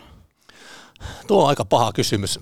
En osaa sanoa sille mitä yhtä, yhtä asiaa. Et ehkä se on sitä kautta, kun on lapsesta asti itse liikkunut ja pelannut ja mulle on ollut niitä mahdollistajia siellä. On ollut valmentajia ja joukkueenjohtajia ja on ollut joku vähän välillä potkimassakin, että katoppa tonne ja kannattaisiko tuolla lähteä käymään. Ja, ja on saanut itse sitä tukea, niin ehkä sitä haluaa jakaa sitten eteenpäin. Että mulla oma urahan meni silleen vähän heittomerkillä kerrottuna, niin eka pelattiin ja sitten coachattiin ja sitten oltiin tuolla scoutihommissa ja nyt ollaan sitten muutamia vuosia oltu täällä seuran toimintaa pyörittämässä, eli pykälä, pykälä kerrallaan tuolta kaukalosta kauemmasta, katsotaan miten kauas sieltä pääsee. Minkä, niin. Minkälainen pelaaja sitten olit, kun sanoit, että, että sieltä scoutihommia ja näin poispäin, niin minkälainen pelaaja me ollaan menetetty tällä hetkellä? No ei ole kyllä Suomen, Suomen jääkikko menettänyt kyllä paljon, että oikeastaan parikymppisenä loukkaantumisiin peliura loppui ja ehkä se oli suomalaisen jääkikolle onnenpotku. Pelipaikka? No juniorina hyökkäjänä oli ja semmoinen hirveä maalitykki ja sitten ura loppui niin seiska pakkina ja poikittaista. Kätisyys? Vase. Erkkari? Muusta. Minkälainen? Päätyy vai koko lapa? No melkein koko lapa. Ai että, ai että. Sillä kelpaa kyllä poikkareita jaella. Kyllä, kyllä. Ja lapa oli vitonen Lidströmin. Pelitapa ei ollut ihan aika taito sama. Täällä on niinku kaksi maalintekijää nyt. Niin jo. Viittaan niin jo. Ahmis sinua, että sinä olet myös ollut kova tekemään maaleja silloin niissä junnusarjoissa joskus. Kyllä. Miten tämä valmentajapuoli sitten? Susta oli tulla myös valmentaja, mutta ei tullut sitten ihan jo, niin kuin ammattitasolla. Joo, joo, ja maalintekijän tietenkin pitää pikkusen, kun nythän jengi menee heti Elite Prospectsiin skauttaamaan sitä tarkastaa, että miten kova maalintekijä se on, niin ei näytä kovin hyvältä, kun sille junnuvuosia on, niin saattaa yhtä kahta maalia, jopa kauteen ollut tullut vahingossa. No, mutta maalintekijä on maalintekijä. Kyllä, kyllä. Junnuna ehkä heilu vähän enemmän, että no niin, kuti oli hyvä ja sehän riittää, kun yläkulmaan saa, niin maaliverkko heilu. No miten tämä valmentajapuoli sitten ketkä sua tuntee, niin tietenkin tietää, että oot sitten tuolla niin kuin Kärppä junioreissa C-stä A-junnui siellä ollut mukana ja sen jälkeen susta oli tulla kans ihan valmentaja. Polku, polku oli sillä mallilla, että mestiksekin olit menossa, mutta et kuitenkaan mennyt. Joo, se oli sillä, että oikeastaan se, se oli semmoinen intohimo juttu ja siihen ihan satanen oli lasissa ja tosiaan CP A-ikäisiä valmenteli. Viimeinen vuosi oli, oli A-junnujen tiimissä ja sen jälkeen oli mestikseen muutamia päävaihtoehtoja päävalmentajavaihtoehtoja, että olisi voinut nimen laittaa paperiin ja lähteä sitä niin pienen pojan unelmaa toteuttaa päätoimisena. Mutta siinä vaiheessa elämäntilanne oli semmoinen, että ei ehkä mahdollistanut muuttoa ja tietyllä tavalla sitten kun 99 oli se mun lataus, mitä olisin pystynyt laittamaan, niin siinä vaiheessa tein päätöksen, että ei, ei 99 voi lähteä, että kyllä jos valmentaa, niin siinä pitää olla satana ja mielellään vähän jopa enemmänkin. Ja se oli aika kova paikka tehdä se päätös, että kuitenkin sitä – sitä varten tässäkin seurassa vajaa kymmenen vuotta hommia tehnyt ja tähän nyt tiettyyn pisteeseen, niin teki sen päätöksestä näin, että tämä ei ole tässä hetkessä mun juttu, niin otti kyllä koville ja pari vuotta kävi, tai sanonko näin, että pari vuotta jäi käymättä Raksilan marketella kaupassakin, kun pikkus oli tatti otas. Voisi kuvitella nyt, tässä on kymmenen minuuttia tutustuttu suhun, niin sä oot aika paljon myöskin semmoinen, että joko tai tyyppiä. Että sitten kun lähdetään tekemään, niin pitää kuitenkin olla kaikki mukana siinä, että sä et ole semmoinen, että, että no tullaan, osallistutaan, ihan kiva meillä on. Joo, tuo on aika hyvin kyllä lyhyessä ajassa pongattu meikäläistä. Eli käytännössä aina, jos johonkin lähdetään, niin lähdetään täysillä ja laitetaan siihen kaikki, mitä pystyy. Ja jos se riittää, riittää. Jos ei riitä, niin ei riitä. Ja sitten aletaan miettiä, että miksi ei riittänyt. Mutta en osaa olla mukana sille puolella valolla, että olisin vaan nimenä jossakin. Että se ei vaan, ei vaan taivu mulle. Ja onko kans sitten sillä, että sua nimenomaan monesti kiinnostaa semmoiset projektit, jolla jollakin tavalla olisi sillä niin kuin alkutekijöissä sillä, että pääset, pääset niin kuin tekemään alusta saakka vai? Tuota en oikein osaa sanoa, että onko se ihan niin, että jotenkin aina haluaisi mennä semmoiseen, missä olisi asiat valmiina ja pääsisi vaan viilaamaan, mutta jostain syystä se tässä urheilukentässä aina, kun jossakin vaihtuu ihmisiä, niin yleensä se on se tilanne, että siinä lähdetään sitten rakentelemaan uutta juttua, mutta jotenkin se, se kyllä se niin kuin silleen niin kuin kiinnostaa se, että pääsee kehittämään ja muokkaamaan ehkä toiminnasta omaan näköistään. Minkä takia aikanaan sitten, tuore pesti edelleen, mutta minkä takia sitten haet Kärpille, Kärpille hommiin, että pääset tähän toiminnanjohtajaksi? No joo, vastaavanlaista hommaa tietenkin tein tuossa neljä 5 vuotta tuolla salipädin puolella ja, ja se pikkuhiljaa alkoi rakentua oikeastaan jos taaksepäin palaan siitä, niin niin kuin sanoin, että pelasin ja valmennin ja sitten tämmöistä pelaajatarkkailijatyyppistä hommaa. Olin tuolla Rokin mestisjoukkueen taustalla jeesimässä ja siinä alkoi rakentua itselle se selkeä, selkeä fiilis, että kyllä tämä seuran johtaminen ja muille muille sen mahdollistaminen, eli pelaajille ja valmentajille sen toiminnan mahdollistaminen, niin se on sitä mun juttua. Ja sitä kautta sitten tuli tuonne salipädin parinkin hyppäys, että tuli, tuli mahdollisuus päästä siihen hommiin ja, hommiin ja pari vuotta, kolme neljä vuotta tehtiin niitä juttuja ja tämä paikka kun tuli auki, niin oli semmoinen ehkä pikku mietintä siinä, että hei nyt olisi niin huippupesti tähän, missä pääsee oikeasti vaikuttaa, palaamaan tähän omaan lajiin pariin ja ää, pari yötä sitä mietin ja pyörittelin, että lähtisinkö hakemaan vai en. Ja kyllä ehkä isoin asia oli se, että mietin, että jos mä haluan urheilukentässä vaikuttaa ja Oulussa asua, niin ei tätä parempaa paikkaa voi siihen olla. Tuossa kun muutamia kommentteja nimenomaan Henristä kuulunut, niin moni on sillä sanonut, että tekijä, nyt on saatu semmoinen tekijämies tähän pestiin, niin sua hymyilyttää tässä vaiheessa tuo, tuo kommentti, niin koeksaa se, että nimenomaan kun Henri Duffasta kun puhutaan, että sä oot nimenomaan semmoinen tekijämies, eikä vaan joka menee, menee niin kuin paikan päälle. Mit, mi, miten sä tuota itse analysoisit itseä tuossa? No kyllä se varmaan sille on, että niin kuin äsken tuli puhetta, että se all in, niin. vähän niin kuin joka juttu ja tietyllä tavalla laita itteni siihen likoon ja on, iteltä on korkea vaatimustaso, mutta sitä kautta myös se vaatimustaso menee näille meille muillekin, eli ketä meillä on tuolla seura, seurahallinnossa muita tekijöitä, jotka mahdollistaa tämä toimintaa meidän valmentajille ja tietenkin ah, oma ajatus se valuu sieltä myös tuonne kentällekin. Eli kyllä mä väittäisin sillä, että semmoinen tekijä on, aika kuitenkin on semmoinen tekijä, että mä harkihen suunnittelen, mietin etukäteen asioita aika paljon ja että olisi mahdollisimman valmiita ja sitten vasta lähdetään tekemään. Eli ei, toimintatapa ei ole se, että pääellä ja sitten osumaa tulee ja mietitään, että miksi tuli, vaan enemmänkin niinpä, että harkitaan, mietitään, suunnitellaan ja saahan se pläni valmiiksi ja sitten lähdetään oikeasti tekemään töitä, että se saa jalkautettua. Ja nimenomaan tuossa tullaan siihen, että sä oot tosi paljon myöskin lähtenyt kartottaa. Sanoitkin, että sulla on pitkiä päiviä tuossa ollut takana. Minkälaisen yhteenvedon teet tällä hetkellä, että, että missä mennään, kun oot pitkiä päiviä tehnyt, kartottanut, käynyt keskusteluja, tavannut ihmisiä, niin minkälainen työmaa sulla tällä hetkellä on siinä työpöydällä? No tietenkin positiivinen asia on se, että tuolla kentällä on hyvä meininki, siellä joukkueiden johtoryhmien sisällä on hyvä meininki, kentällä on hyvä meininki, siellä tehdään hyvin hommia, mutta ehkä semmoinen punainen lanka sitten puuttuu tuota luistelukoulusta liikajoukkueeseen välille, että tämä seura on, niin kuin silloin kun itsekin oli, niin pyörii aika vahvasti valmentajavetosena ja se seuran semmoinen punainen lanka – ei nyt puutu, mutta ehkä sitä pitää tehostaa, että me saadaan helpotettua meidän coachien arkeen, me saadaan heille enemmän tukea ja sitä kautta ne mentäisiin niin poras kerrallaan ylöspäin. Miten se näyttäytyy, että siellä seurajohtajalla on hyvä meininki, tai että se hyvä meininkisyys, niin miten se siellä näkyy?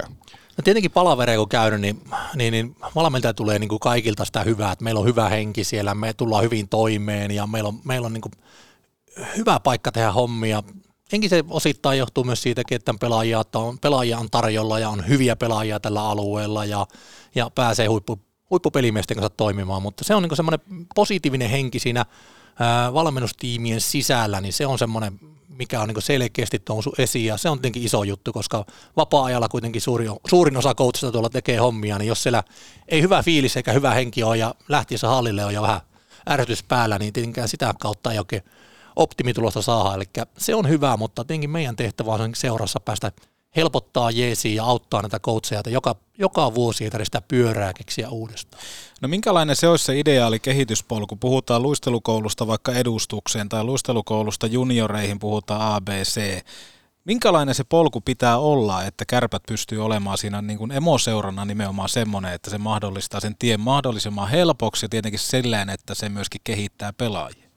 Joo, tuo se haastava on, ei voi vastata tällä ihan yhdellä lauseella, että sitä nyt pitää alkaa oikeasti miettimään. Jotenkin me on lähdetty seurajohossa käymään läpi ihan perusteista, että mikä tämä seura, mikä Oulun kärpät 46 ry on, mikä meidän tavoite on, minkä, minkälaisia asioita me halutaan niin kuin meidän toiminnassa näkyvän. Ihan täältähän se lähtee, että se määrittää aika paljon sitten, minkälaista se meidän toiminta on ja pitää huomioida, että kuitenkin tässä on tietyllä tavalla kaksi polkua. Toinen on sitten se, se, missä mennään harrastelun kautta, että pikkujunnussa luistelukouluun ja innostutaan liikkumaan, innostutaan jopa jääkiekosta ja siellä on se aika iso kasvate, kasvatuksellinen puoli, eli tavoitteena se, että meillä on sitten näitä aikuisia ihmisiä meidän ikäisenä, jotka käy lenkillä tai ulkoiluttaa koiraa, käy höntsävuoroilla ja elää terveellisesti. Ja sitten onkin se toinen puoli, niitä innokkaita kavereita, jotka laittaa niin on itteni tavalla kanssa all in tähän lajiin, mm. ja niin meidän pitää pystyä myös heitä viemään sitten tuonne huipulle, että jopa, jopa liikaa ja ihan tuonne kansainvälisiin peleihin asti. Eli tässä on kaksi polkua, että tietyllä tavalla ei voi sanoa niin, että se on joku tietynlainen, vaan tätä pitää miettiä oikeasti vähän, vähän enemmän ennen kuin pystyy tulemaan ulos, että minkälainen se meidän punainen lanka sitten on. Joo, ja sitten miettii tota, että kun paljon porukka vapaa-ajalla tekee sitä hommaa, niin myöskin henkinen tämmöinen jaksaminen pitää ottaa jossain kohtaa huomioon, koska sitten jos alat liikaa puristaa oikeasti mailaa ja sä oot joka helvetin lauantai, sunnuntai, perjantai ja muutenkin arkipäivät, sä oot siellä niin kuin jäähallilla ja teet, teet nuorisolle hommia, niin onko meillä siinä isoja kehitysaskelia, että me saataisiin oikeasti semmoinen tietty tie myöskin näille, ketkä todella paljon antaa tälle pohjoissuomalaiselle jääkiekkoilulle? Puhutaan vaikka nyt, että me otetaan huomioon, että miten he, he jaksaa. Heillä on tiettyjä haasteita arjessa työelämässä, mutta sitten myöskin, että kun ne haasteet kasvaa myöskin, mitä enemmän se jääkiekko muuttuu ajan saatossa myöskin sinne kohti ammatta, ammattimaisuutta, niin voisiko tuossa olla jotain tiettyjä kehityskohtia, miten me saadaan sitten myöskin nämä, jotka uhraa omaa aikaansa ja sitä, sitä rakkautta seuralle, niin onko tämmöisessä niin kuin tiettyjä kehityskohtia? Ainakin tämmöisestä puhuttiin muun muassa KKPkin kanssa viimeksi ihan takulla on, että kyllähän tuo jaksaminen on aika iso, iso juttu. Vaati, vaatimus valmentamiseen kasvaa mm. koko ajan ja koko ajan enemmän ja siihen pitää niin valmentajilta löytyä vastauksia aika paljon enemmän, enemmän ja vielä varsinkin kun nyt kaikki on tietyllä tavalla julkista nykyään. Sanot jotakin, niin se on jossakin heti mm. tiedossa, tai et sano jotakin, niin sekin on tiedossa heti jossain. Niin kyllä me niin kuin, ehdottomasti tämä on semmoinen asia, että aika hyvin nostit sen, että kyllä se mulla on aika isolla – isolla tuo työntekijöiden hyvinvointi. Niin puhun tästä meidän, meidän palkkatyövoimasta kuin myös sitten noista vapaaehtoisista. Ja itse lähtisin siitä ajattelemaan näin, että jos me annetaan tätä raameja sinne ja annetaan sitä semmoista sitä niin sanottu punaista lankaa, että minkä mukaan seurataan, että ei tarvisi joka vuosi kaikkia asioita lähteä nollista keksimään Kyllä. ja ideoimaan tai jokaista harjoitusta miettiä, niin että me saadaan niihin valmiita pohjia ja apuja, niin se auttaa tietenkin siihen ajankäyttöön, että ei tarvitse sitten kahdeksan tuntia työpäiväaikana miettiä koko aikaa, että mitä sitä illalla reenataan, vaan pystyisi auttamaan seurana ja se on aika, aika tärkeä juttu. Onko nuo pohjat sen suhteen tällä hetkellä minkälaista, että kuinka paljon se nimenomaan halutaan, niin kuin kuinka, kuinka paljon vielä vaaditaan sitä, että siellä sinne niin kuin tuota työtä tuon suhteen tehdään, että Joo, ikinähän se ei lopu, mutta, ei, tämän, mutta... rakennellaan tuolla taustalla sille, että järjestelmiä lähdetään ihan yksinkertaisen asioista, että ihan järjestelmä, että meillä seurassa olisi kaikki joukkueet tietyn, tietyn palvelun tai järjestelmän alla, jotta me niin pystytään seurana seuraamaan, mitä meillä joukkueilla tapahtuu tuolla ja sitä kautta pystytään jakamaan myös kaikille sitä tukea. Heitetään nyt vaikka ihan tämmöinen yksinkertainen asia, että siellä, siellä joku U8-valmentaja miettii, että pitäisi maalintekoa harjoitella ja sitten kaivetaan, kaivetaan vihkoja ja nettiä ja vähän välillä korvaa ja nokkaakin, että mistä sen keksisi sen reenin, mitä tehdään. Kun taas mm. miljoonia reenejä olemassa ja me voitaisiin seurana tuottaa niitä tuonne materiaalia, materiaalia järjestelmiin, jossa olisi erilaisia vaihtoehtoja, jolloin coachi saisi täkättyä vaan muutamat hakusanat, vaikka maalinteko U8-ikäluokka ja mm. PAM, erilaisia vaihtoehtoja, ja sitten hän pystyy siitä katsoa, löytyykö suoraan tai saamaan idean, hei, tässä on hyvä pohja, mä pienen viilauksen meidän joukkueelle, tämä toimii meille, ja taas päästään eteenpäin. Eli tämmöisiä asioita mun mielestä on niin tärkeintä, millä me voidaan sitä vapaaehtoisten ajankäyttöä helpottaa. Todella hyvä pointti ja sitten nimenomaan tuossa tullaan siihen, että jos sulla olisi jotain tiettyjä juttuja, mitä pystyt... Toki se kertoo siitä valmentaja intohimosta, että se lähtee vielä muokkaamaan sitä niin sanottua valmista pakettia, minkä hän ottaa sieltä. Mutta se, että hän pystyy varmasti myöskin sparrailemaan asioista, niin onko sillä tavalla tilanne nyt tällä hetkellä kärpissä ja muutenkin, kun puhutaan tätä pohjoissuomalaista jääkiekosta, että, että jos vaikka nyt esimerkiksi KKP tai Ahmojen valmentaja kaipaa apua, niin oletko sinä linkki vai pystyykö hän olemaan yhteydessä, vaikka puhutaan CB tai A-kärpistä, näistä niin kuin harjoitteista vai, vai miten se käytännössä menee? Otetaan nyt vaikka, että minulla ja Joonaksella on tässä joukkue, ja me valmennetaan vaikka haukiputaan ahmoja, niin miten se menee sillä tavalla, että kun meidän joukkueessa maalinteko sakkaa nyt esimerkiksi, niin mistä me lähdetään tällä hetkellä nyt liikkeelle, että me, me saadaan apuja vai puuttuuko sinne nimenomaan tällä hetkellä se juttu?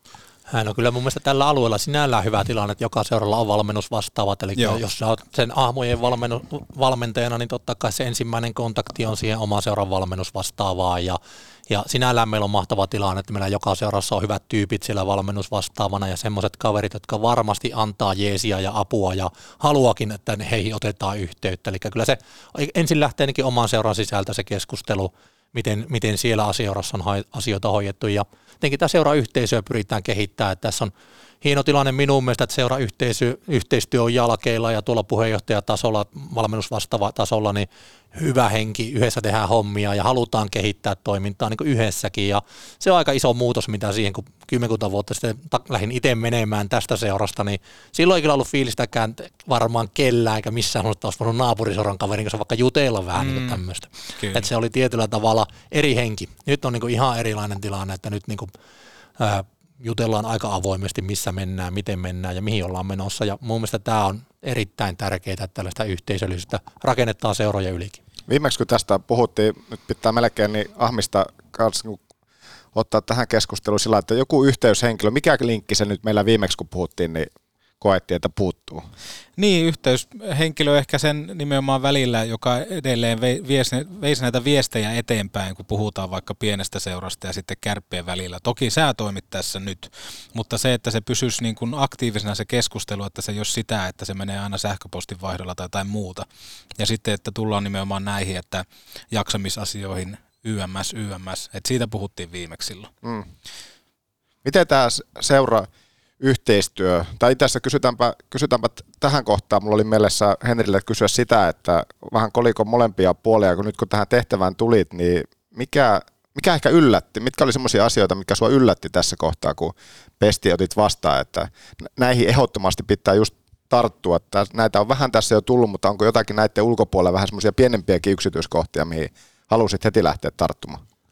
No ennen kuin pääsi tarttumaan mihinkään, teki just pitäisi pikkusen saada niin kuin sitä faktaa, että missä tässä nyt mennään, että, että pitkällähän tässä nyt on niin kuin se, että tämä kausi on edellinen johtokunta, edellinen työn toiminnanjohtaja rakentanut tämän kauden. Ja nythän tietyllä tavalla mä hyppäsin siinä, siinä vaiheessa, kun kausi on jo vauhissa ja mennään jo lujaa tähän matkaan, niin ehkä tämä vuosi pitkälle menee.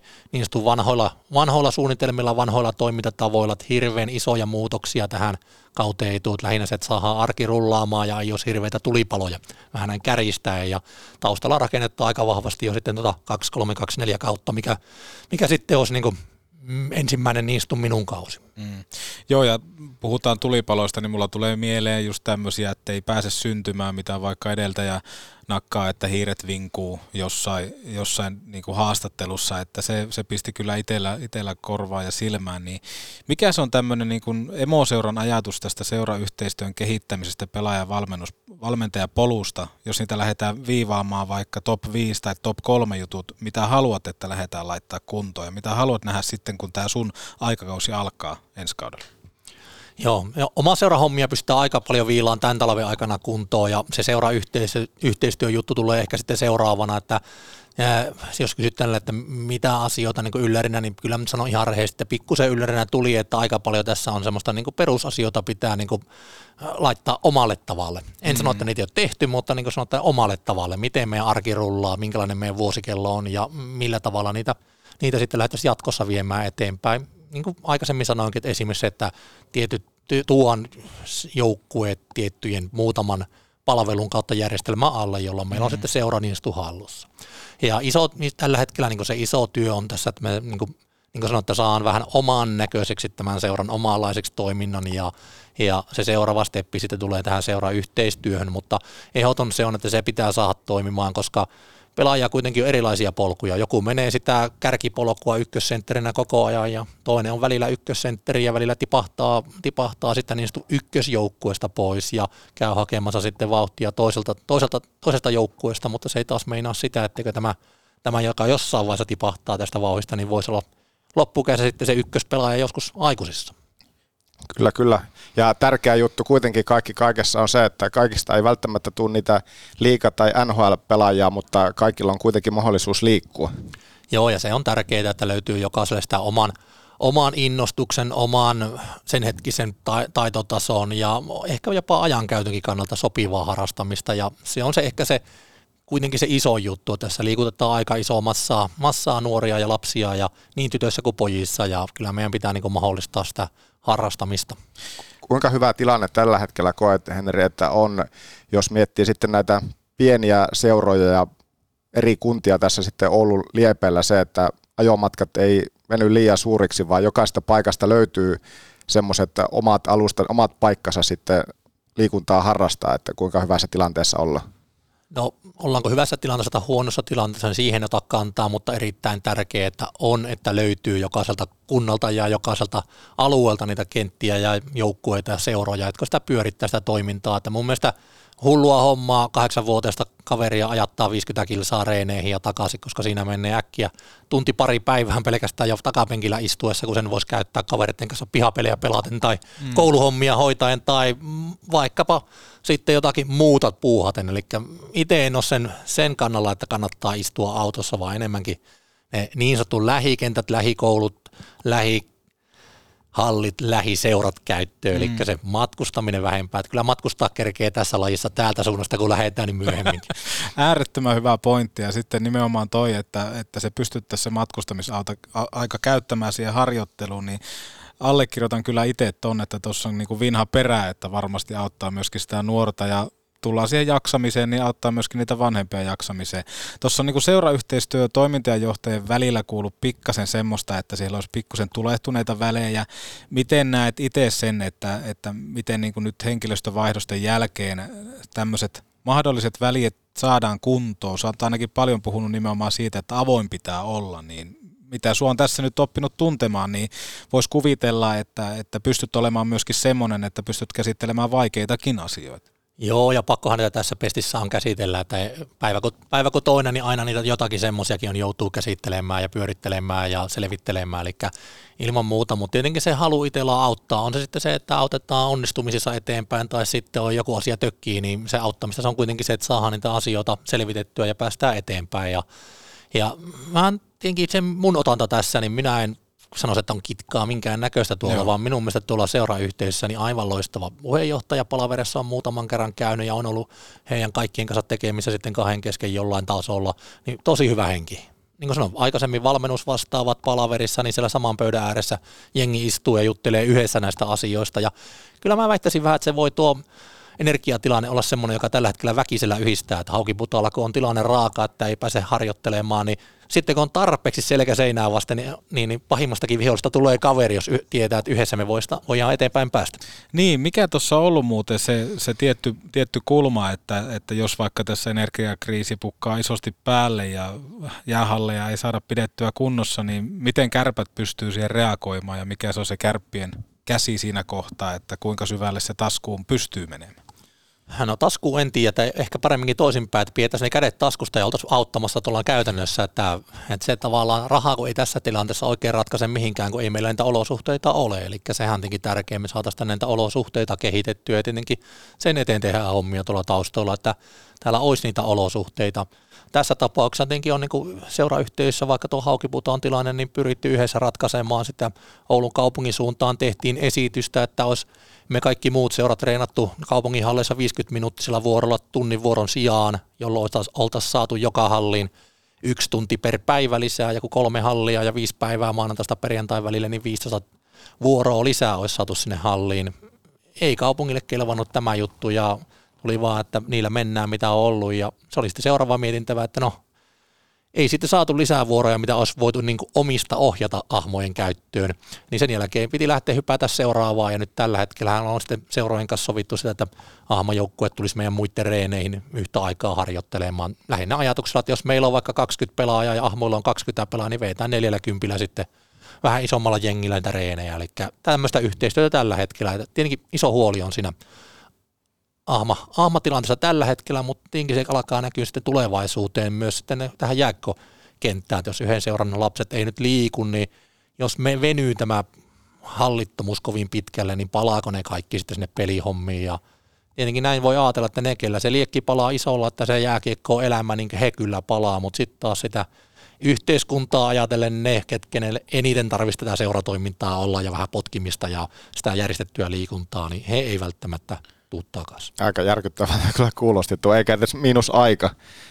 Joo, siis käytännössä toi, että Oulun kaupunki ei halua edesauttaa sitä, että nuoriso liikkuu, niin meinasin lentää tuolilta äsken, onneksi ei ollut kamera paikalla, mutta meinasin lentää. Niin, se, että 40 tyttöä tai poikaa reenaa sitten samassa. Toki se on se viimeinen vaihtoehto, eikä kyllä millään tavalla tietenkään optimaalisin, mutta se on se viimeisin vaihtoehto. No pääsi reenaa, että kyllä mä ajattelen sen, että reenahan tuolla meidänkin joukkueet ja naapuriseurassa niin isolla ringellähän siellä mennään muutenkin, että ei se ongelma ole. Tietenkin vähän vaatii valmentajalta suunnittelua ja miettimistä, varsinkin jos kahden eri, eri seuraajien joukkueen pelaajat siellä yhtä aikaa on, mutta mielestäni tärkeää, että liikkuu. Ja niin kuin tämmöisiä asioita, niin kuin sanoin, että seurayhteisössä, niin tällä hetkellä minun mielestä eri hommainen tilanne, että pyritään ratkomaan näitä yhdessä, että miten me saataisiin nämä nuoret ja lapset liikkumaan. Ja tietenkin tässä samalla Mä uskon, että tässä paljon vaikuttaa se, että kun ei tämä ole yksi halli, mikä Haukiputalla on tällä hetkellä pimeänä, että no, niin se voi olla, että kohta se on jonkun muun halli ja kaikki tietää, että se voi olla sitten omalla kohdalla, niin uskon, että sekin on myös semmoinen pieni potkija tässä, minkä takia kaikki haluaa oikeasti olla tässä talakoissa mukana. Niin ja sanoit tuonne, että kun mennään selkä, selkä, selkä seinää vasten, niin tota, siinä kohtaa tuntuu, että sille yhteistyölle on käyttöä monesti ja varmaan korona-aika oli monellekin, puhutaan ihan ammattiseuroista, niin siellä oli yhtäkkiä alettiin pitämään viikoittain palavereita keskenään ja edistämään sitä yhteistä asiaa. Kuinka paljon vaikka olisi mitattavissa vielä, kun puhutaan vaikka sitten Oulun kärppien edustusjoukkueesta, niin kuinka paljon heitä olisi hyödynnettävissä, kun me lähdetään miettimään näitä junioriseuroja, vaikka KKP tai jotain muuta.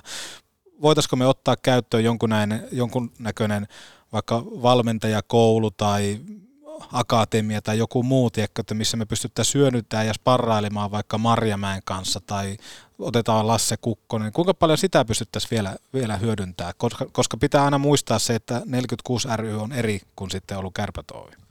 Joo, tuo on, niin kuin, minusta tuossakin ollaan niin hyviä, hyviä steppejä. Täällähän pyörii valmentajakoulutukset tällä hetkellä liikan valmennuksen vetävänä ja ne on, ne on avoimella kutsulla tähän niin seurayhteisön valmentajille. Ja kyllä mun mielestä liika, liikasta on laitettu hyvinkin tämän, niin jeesiä tähän valmentajien kouluttamiseen ja sitä ihan tietoa, tietoa ja faktaa ja, ja kannustamista tulee kyllä. Ja tietenkin iso asia niin kuin meidän seuran sisällä on tuota meidän, meidän liikan ja A-junnujen valmentaja, toisi mentorivalmentajana pikkujunnuille ja jokaiselle ikäluokalle on nimetty yksi, yksi valmentaja tuolta isosta päästä, niin mm. kenen pystyy ottaa yhteyttä ja juttelee. Että kyllä niin kuin arvostan paljon sitä, että taas tuo meidän Oyn puoli on aika vahvasti mukana tässä. Miten koet, että miten valmentaminen tällä hetkellä sitten kiinnostaa, että onko tarpeeksi semmoisia innokkaita, jotka hyppää tuohon valmennuspuoleen mukaan? Tuo on aika hyvä kysymys. Tällä hetkellä varmaan on vielä ok, mutta en tiedä, onko tulevaisuudessa. Se pikkusen pelottaa, että löytyykö niitä hulluja, jotka lähtee tuonne viettämään niin kuin kaikki illat, kaikki viikonloput bussissa ja reissussa ja vapaa-aika yhtään ja korvaus on käytännössä verkkarit. Niin, niin, niin se on semmoinen, että sitä pitää oikeasti miettiä, että miten tuo tulevaisuudessa menee. Että kyllä niin kuin silloin kun itse valmensin, niin meillä oli niin ihan selkeästi, silloin oli nuoria, vaikka joku kymmenen vuotta aikaa siitä, niin nuoria kavereita alle kolmikymppisiä ja kellä oli niin kauhea hinkun päästä eteenpäin. Niin jos puhutaan heitä nyt vaikka niin A, B, C-ikäisissä, ketä silloin valmensin, niin oli Mikkola Lauri, mm. Näyki Aki, Merikiven Lauri, minä, kaikki ollaan sama ikäisiä suurin piirtein 80-luvun alussa syntyneitä ja silloin oltiin noin 25 28 välillä olevia ja kaikilla oli aivan kauhea palo siihen omaan, kehit- oman itsensä kehittämiseen, valmentajauralla eteenpäin pääsemiseen kuin myös siihen valmentamiseen. Eli kyllä tässä niin kuin silleen tietyllä pikkunen muutos on, että meillä on edelleenkin nuoria hyviä valmentajia tuolla, mutta ei ehkä ihan tuommoista niin kuin niin kuin sanoin, silloin oli niin kuin joka ikäluokassa oli ja vähän tapeltiin jopa niin kuin pikkusen päällekkäinkin positiivisesti ajateltuna niistä paikoista. Miten tuo käytännössä menee? Tietenkin niin kuin sanoit, että verkkarit on, että korvauksia ei hirveästi niistä aina siellä varsinkaan alkupuolessa maksetaan, niin miten sitten on näitä koulutuksia ja muita innokkuutta kuin on, niin onko se niin kuin näille tuleville valmentajille niin ilmaisia vai maksaako he jotakin sitten niistä koulutuksista vai onko, onko siinä jotakin niin kuin kättä vai miten se niin kuin käytännössä menee? Joo, kyllähän meillä seurassa ainakin tano, niin ne, jotka haluaa kouluttautua, niin kyllä me koulutetaan. Et meillä pelkästään jo oman seuran sisäinen koulutuspaketti on aika hyvä koko ajan. Voi sanoa, että me ei ihan viikkotasolla, mutta melkein on jonkunlaisia koulutuksia eri aiheisiin liittyen. Liitolla on tässä alueen, alueen koulutuksia ja kyllä me pyritään kouluttamaan. Sanon näin, että ei se siitä ainakaan jää kiinni. Mitä se nimenomaan sitten pienempiä seuroja osalta, ketkä on mukana tässä yhteistyössä, niin onko heillä tyyli sama mahdollisuus vai? No sama ja sama. Uskoisin, että tällä hetkellä niin kuin kaikki seurat siihen panostaa siihen valmentajien kouluttamiseen, koska se on kuitenkin sitä panostamista tulevaisuuteen. Ja se, että seuran sisäisiä koulutuksia, niin nehän ei tietyllä tavalla, mä en kärjistä maksa mitään, koska se on käytännössä sieltä työajasta pois se valmennus vastaava tai kuka vastaava se sitten seurassa vetääkin niitä, niitä koulutuksia, niin se on hänen, hänen työhön kuuluvaa juttua ja ehdottomasti näitä koulutuksia pitää vetää. Ja se on tämmöinen keskustelu tietenkin, mitä tuossa seurayhteisön johtoportaassa pitää käydä enemmän, että voitaisiinko me niin yhtenäistää tietyllä tavalla, että jokainen seurakaan ei mieti koko ajan samoja juttuja. Toki jokaisella pitää myös olla sitten ne omat painopisteet ja omat toimintatavat ja omatkin koulutukset. Joo, ja sitä mitä puitiin viimeksikin, kun KKPstä oli Jari Lehto tässä mukana, että kun, kun sielläkin nousi aika nopeastikin esille se, että välttämättä niitä nuoria valmentajia ei ole, ei ole niin kuin niin kuin koko ajan saatavilla joka paikkaan, niin pystyttä, pystyttäisikö me jotenkin rakentaa semmoinen vaikka tie sille, että kun meillä on tietty tie luistelukoulusta ylöspäin, niin pitäisikö nuorille pelaajille myöskin painottaa sitä, että hei, siinä kohtaa kun homma tuntuu, että, että tulee niin kuin fyysiset rajoitteet vastaan, niin meillä olisi tässä tietty kulma, missä pystyt lähteä kouluttautumaan valmentajaksi. Ehdottomasti pitää, pitää jollain tavalla saada niitä nuoria, nuoria pelureita, joilla sitten jostain syystä se peli, pelihommat jää pois. On se sitten loukkaantumisen takia niin kuin itsellä tai sitten vaan sen takia, että haluaa panostaakin opiskeluun tai, tai vaikka valmentamisenkin suoraan. Kyllä itselläkin oli silloin se aika selkeä, että polvi hajalle ja se oli kuukausi siitä, niin oli jo valmentajasoppari olemassa, että ei siinä nyt niin kuin kauan mennyt. Se oli semmoinen lyhyen peliurani aikana niin kuin mietitty asia jo, että tuohon puoleen mä haluan niin kuin lähteä sitten hommaa jatkamaan, mutta kyllä meidän pitää ehdottomasti saada sitä kehitettyä, että miten me saadaan niitä, niitä porkkanoita heitettyä näille kaverille, koska kaikki ei välttämättä tiedäkään, että he on tulevia huippuvalmentajia, eli sehän meidän pitää se kynnys madaltaa, että me saadaan koppia näistä kavereista, ketä olisi, voisi olla semmoisia, että tuo voisi innostua tästä ja päästä koutsaamaan ja syttymään ehkä siihen uuteen uraan. Niin, se on tietenkin, intohimohan siinä toki mm. täytyy ehdottomasti pohjalla olla, mutta se, että miten se sitten monesti tulee varmaan vastaan se resurssit kanssa siinä, että onko se aika, onko mahdollista käyttää sitä aikaa sitten niin paljon, koska siitä ei korvausta saa ja, ja se, että jos, jostakin se pitää se rahakin tietenkin talouteen aina tulla, että mikä se sitten porkkana on, mitä tuossa nostit, niin se on se tieteen, tieteen se kysymys. Joo, ei tuossa koutsassa kyllä tuntipalkkaa kannata laskea, että se on semmoinen, sitä ei kannata alkaa miettiä, mutta se taas mitä kaikkea muuta sitä saa sitä koutsaukselta, niin kyllä se on niinku ihan huikeeta, että se on semmoinen asia, mitä itsellä niin eniten ehkä tällä hetkellä kaipailee sitä, että mikä siellä meininki on olla tuolla joukkueen kanssa muutama vuosi eletään yhdessä ja koetaan onnistumiset ja epäonnistumiset ja nähdään arkea ja ollaan yhdessä ja se fiilis ehkä tietenkin mikä peleissäkin, niin ei sitä semmoista kiksiä täältä toimistolla saa, että sitä niin kuin, ihan niin, kuin, niin tunteella olisi kuitenkin.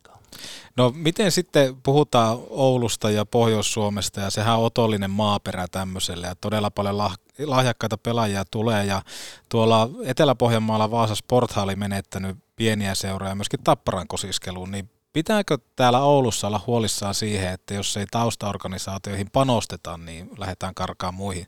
muihin. Puhutaan vaikka, vaikka jopa Ruotsista.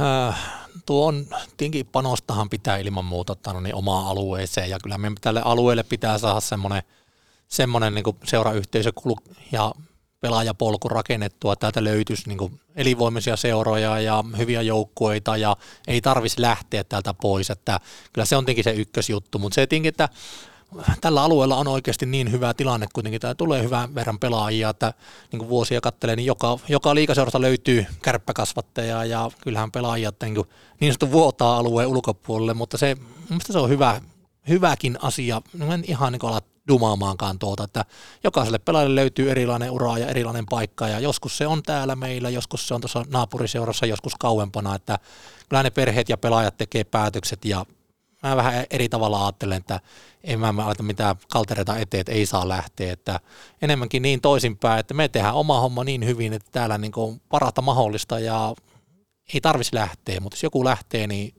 en, en mä sano, että niin kuin, hei hei, ei ikinä tarvitse takaisin tulla. Että on itsekin vaihdellut seuraa niin pelaajana kuin valmentajanakin ja se, mikä itselle on siihen hetkeen paras paikka, niin sitähän pitää jokaisen perheen ja pelaajan miettiä, että mikä se, mikä se on ja tietenkin me pyritään, niin kuin luomaan se mahdollista, että se olisi täällä se paras paikka.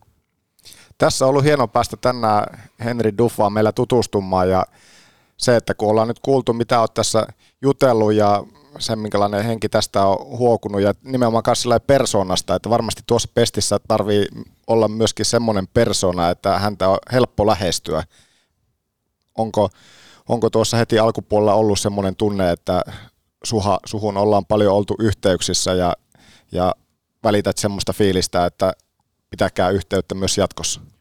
Joo, kyllä tietenkin se, siitä se lähtee kaikki, että niin pystyy puhumaan avoimesti ja itse haluan myös puhua avoimesti. On se sitten hyvä juttu tai huonompi juttu, niin mä haluan, että ne puhutaan suoraan, että ei tarvitse silleen, että arvailla, että mitä se tuo kertoo. Että kyllä sitä puolison kanssa saa kotona arvailla ihan tarpeeksi, niin ei tarvitse ei tarvi hallilla arvailla enää. No tuo oli totta, kyllä. ne, ne, mennään sillä, että avoimesti puhua on, niin kuin, ja mun mielestä hienosti on yhteyttä otettu minun suuntaan ja kun on ottanut itse yhteyttä, niin kerrottu missä mennään ja sitä kautta me kun avoimesti mennään, niin me saadaan varmasti rakennettua, rakennettua sitä parempaa tulevaisuutta. Se, että tavallaan sitten, se on ehkä helppo maa, maa mulla semmoinen, ketkä ei tunne itse niin kuin minua coachina, että coachina oli aika semmoinen ehdoton kaveri, niin sanotaanko näin, että tässä seuraajohtamistyyvissä niin erilainen toimintatapa ja lähestymistapa ehkä asioihin mulla. Toi, toi oli itse asiassa tosi mielenkiintoinen, että otit ton vielä sillä tavalla, että olet erilainen coachi kuin olet tota, tuolla toimiston puolella, että tosi hyvä. Varmaan niin kuin, ainakin itselle tuli, en, en, tosiaan ei tunneta yhtään ennen tätä tämän jakson nauhoittamista, niin jäi kyllä positiivinen kuva siitä ja miten tota ulosantia, niin toi on kyllä hyvä ja varmaan saat siellä asioita, asioita eteenpäin. Mikä on semmoinen ydinviesti sitten, mitä, mitä haluat lähettää myöskin heille, ketkä välttämättä ei vielä niin kovaa yhteyttä ole pitänyt tai ei ole halunnut pitää, niin minkälaisen terveisen haluat heille, heille lähettää?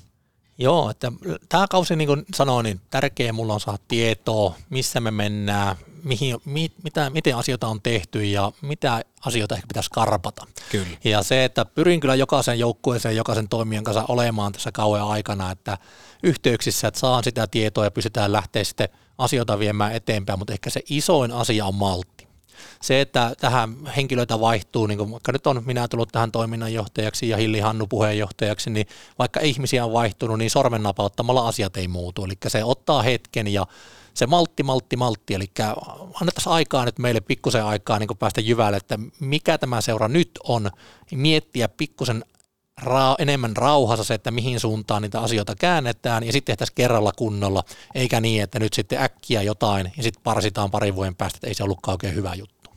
Maltti, maltti ja maltti. Se kannattaa Jonas meidänkin muistaa. Etenkin siellä kotona, kun neuvotellaan. Malttia, malttia. Ja plus se, että tämähän on hyvä, että nyt on keskustelut aloitettu herra Duffan kanssa, koska me palataan jossain kohtaa. Ettei se mene siihen, että sut unohdetaan ja sä tuolla toimistolla laitat kädet taskuja ja jalat pöydälle. Sitä me, me, me nimittäin katsotaan sun selkää koko ajan. No, mäkin otan sitä hetkeä, kun kädet taskussa ja jalat pöydällä. Vähän aikaa. Juuri näin. Otetaanko Jumpru lehdistötilaisuus tähän? Katsotaan, onhan tällä media totta kai paikalla. Henri Duffa, minkälainen jakso tänään nähtiin? Tosiaan 42 minuuttia jääaikaa heti tarjolla podcastiin, niin mikä oli oma jalan kunto tänään? Sanoit, että vamma on tullut aikaisemmin, mutta näkyykö se tänään jaksossa? Kyllä se, kun istuu alla on, niin hyvin pärjää. Entä Joonas, minkälainen jakso kokonaisuudessaan tänään nähtiin? Hieno oli kuulla Henristä Pippolan terävästä se lähti, ei sukua Ristolle. Ja palaamme asiaan. Me palataan asiaan, koska ensi viikolla kuulemma huhujen mukaan niin Hurja Hanes. Oi, oi, pitkästä aikaa. Mestisjuttujakin päästään siis kuulemaan. Kyllä, kyllä. Kaikonlaita toimittajat palaa ääneen normaalisti ja sitten Hurja Hanes vieraana. Niin... Kolmen metrin veskarit, muistakaa. Se on, se on mestariteos. Pysytään pois boksista, kiitos ja ensi viikko. Meidän perusläkkeet on hyvin, hyvin selkeä, että me pelataan kotona pelataan rohkeasti ja, ja tuota, me tiedetään, että joukkueessa on potentiaalia, me osataan tätä omaa pelitapaa käyttää ja nyt sitten saadaan niinku ideaalinen testipaikka. Oma homma vaan käyntiin rohkeasti, rohkeasti kimppuun ja 7600 ihmistä selän taakse, niin siinä sitä redettiä. It's just to keep the guys going and, and, and you know, horny and hungry. It's a news. It's a news now because you, you, you told so much c'est grave. l'année, championnat du monde. Albertville, c'est en février. Ça veut dire qu'il y a un tournoi olympique pour préparer pour Prague. Et puis, je suis là, j'ai perdu contre euh, la France. Et puis, Limoges. Comme ça, Monsieur Fazel, on a signé le contrat. J'ai regardé quatre matchs de préparation. Tenez, qu'est-ce que c'est? Oui, tournoi Albertville, c'est préparation pour Prague. Après, c'est quoi Oubliez tout de suite.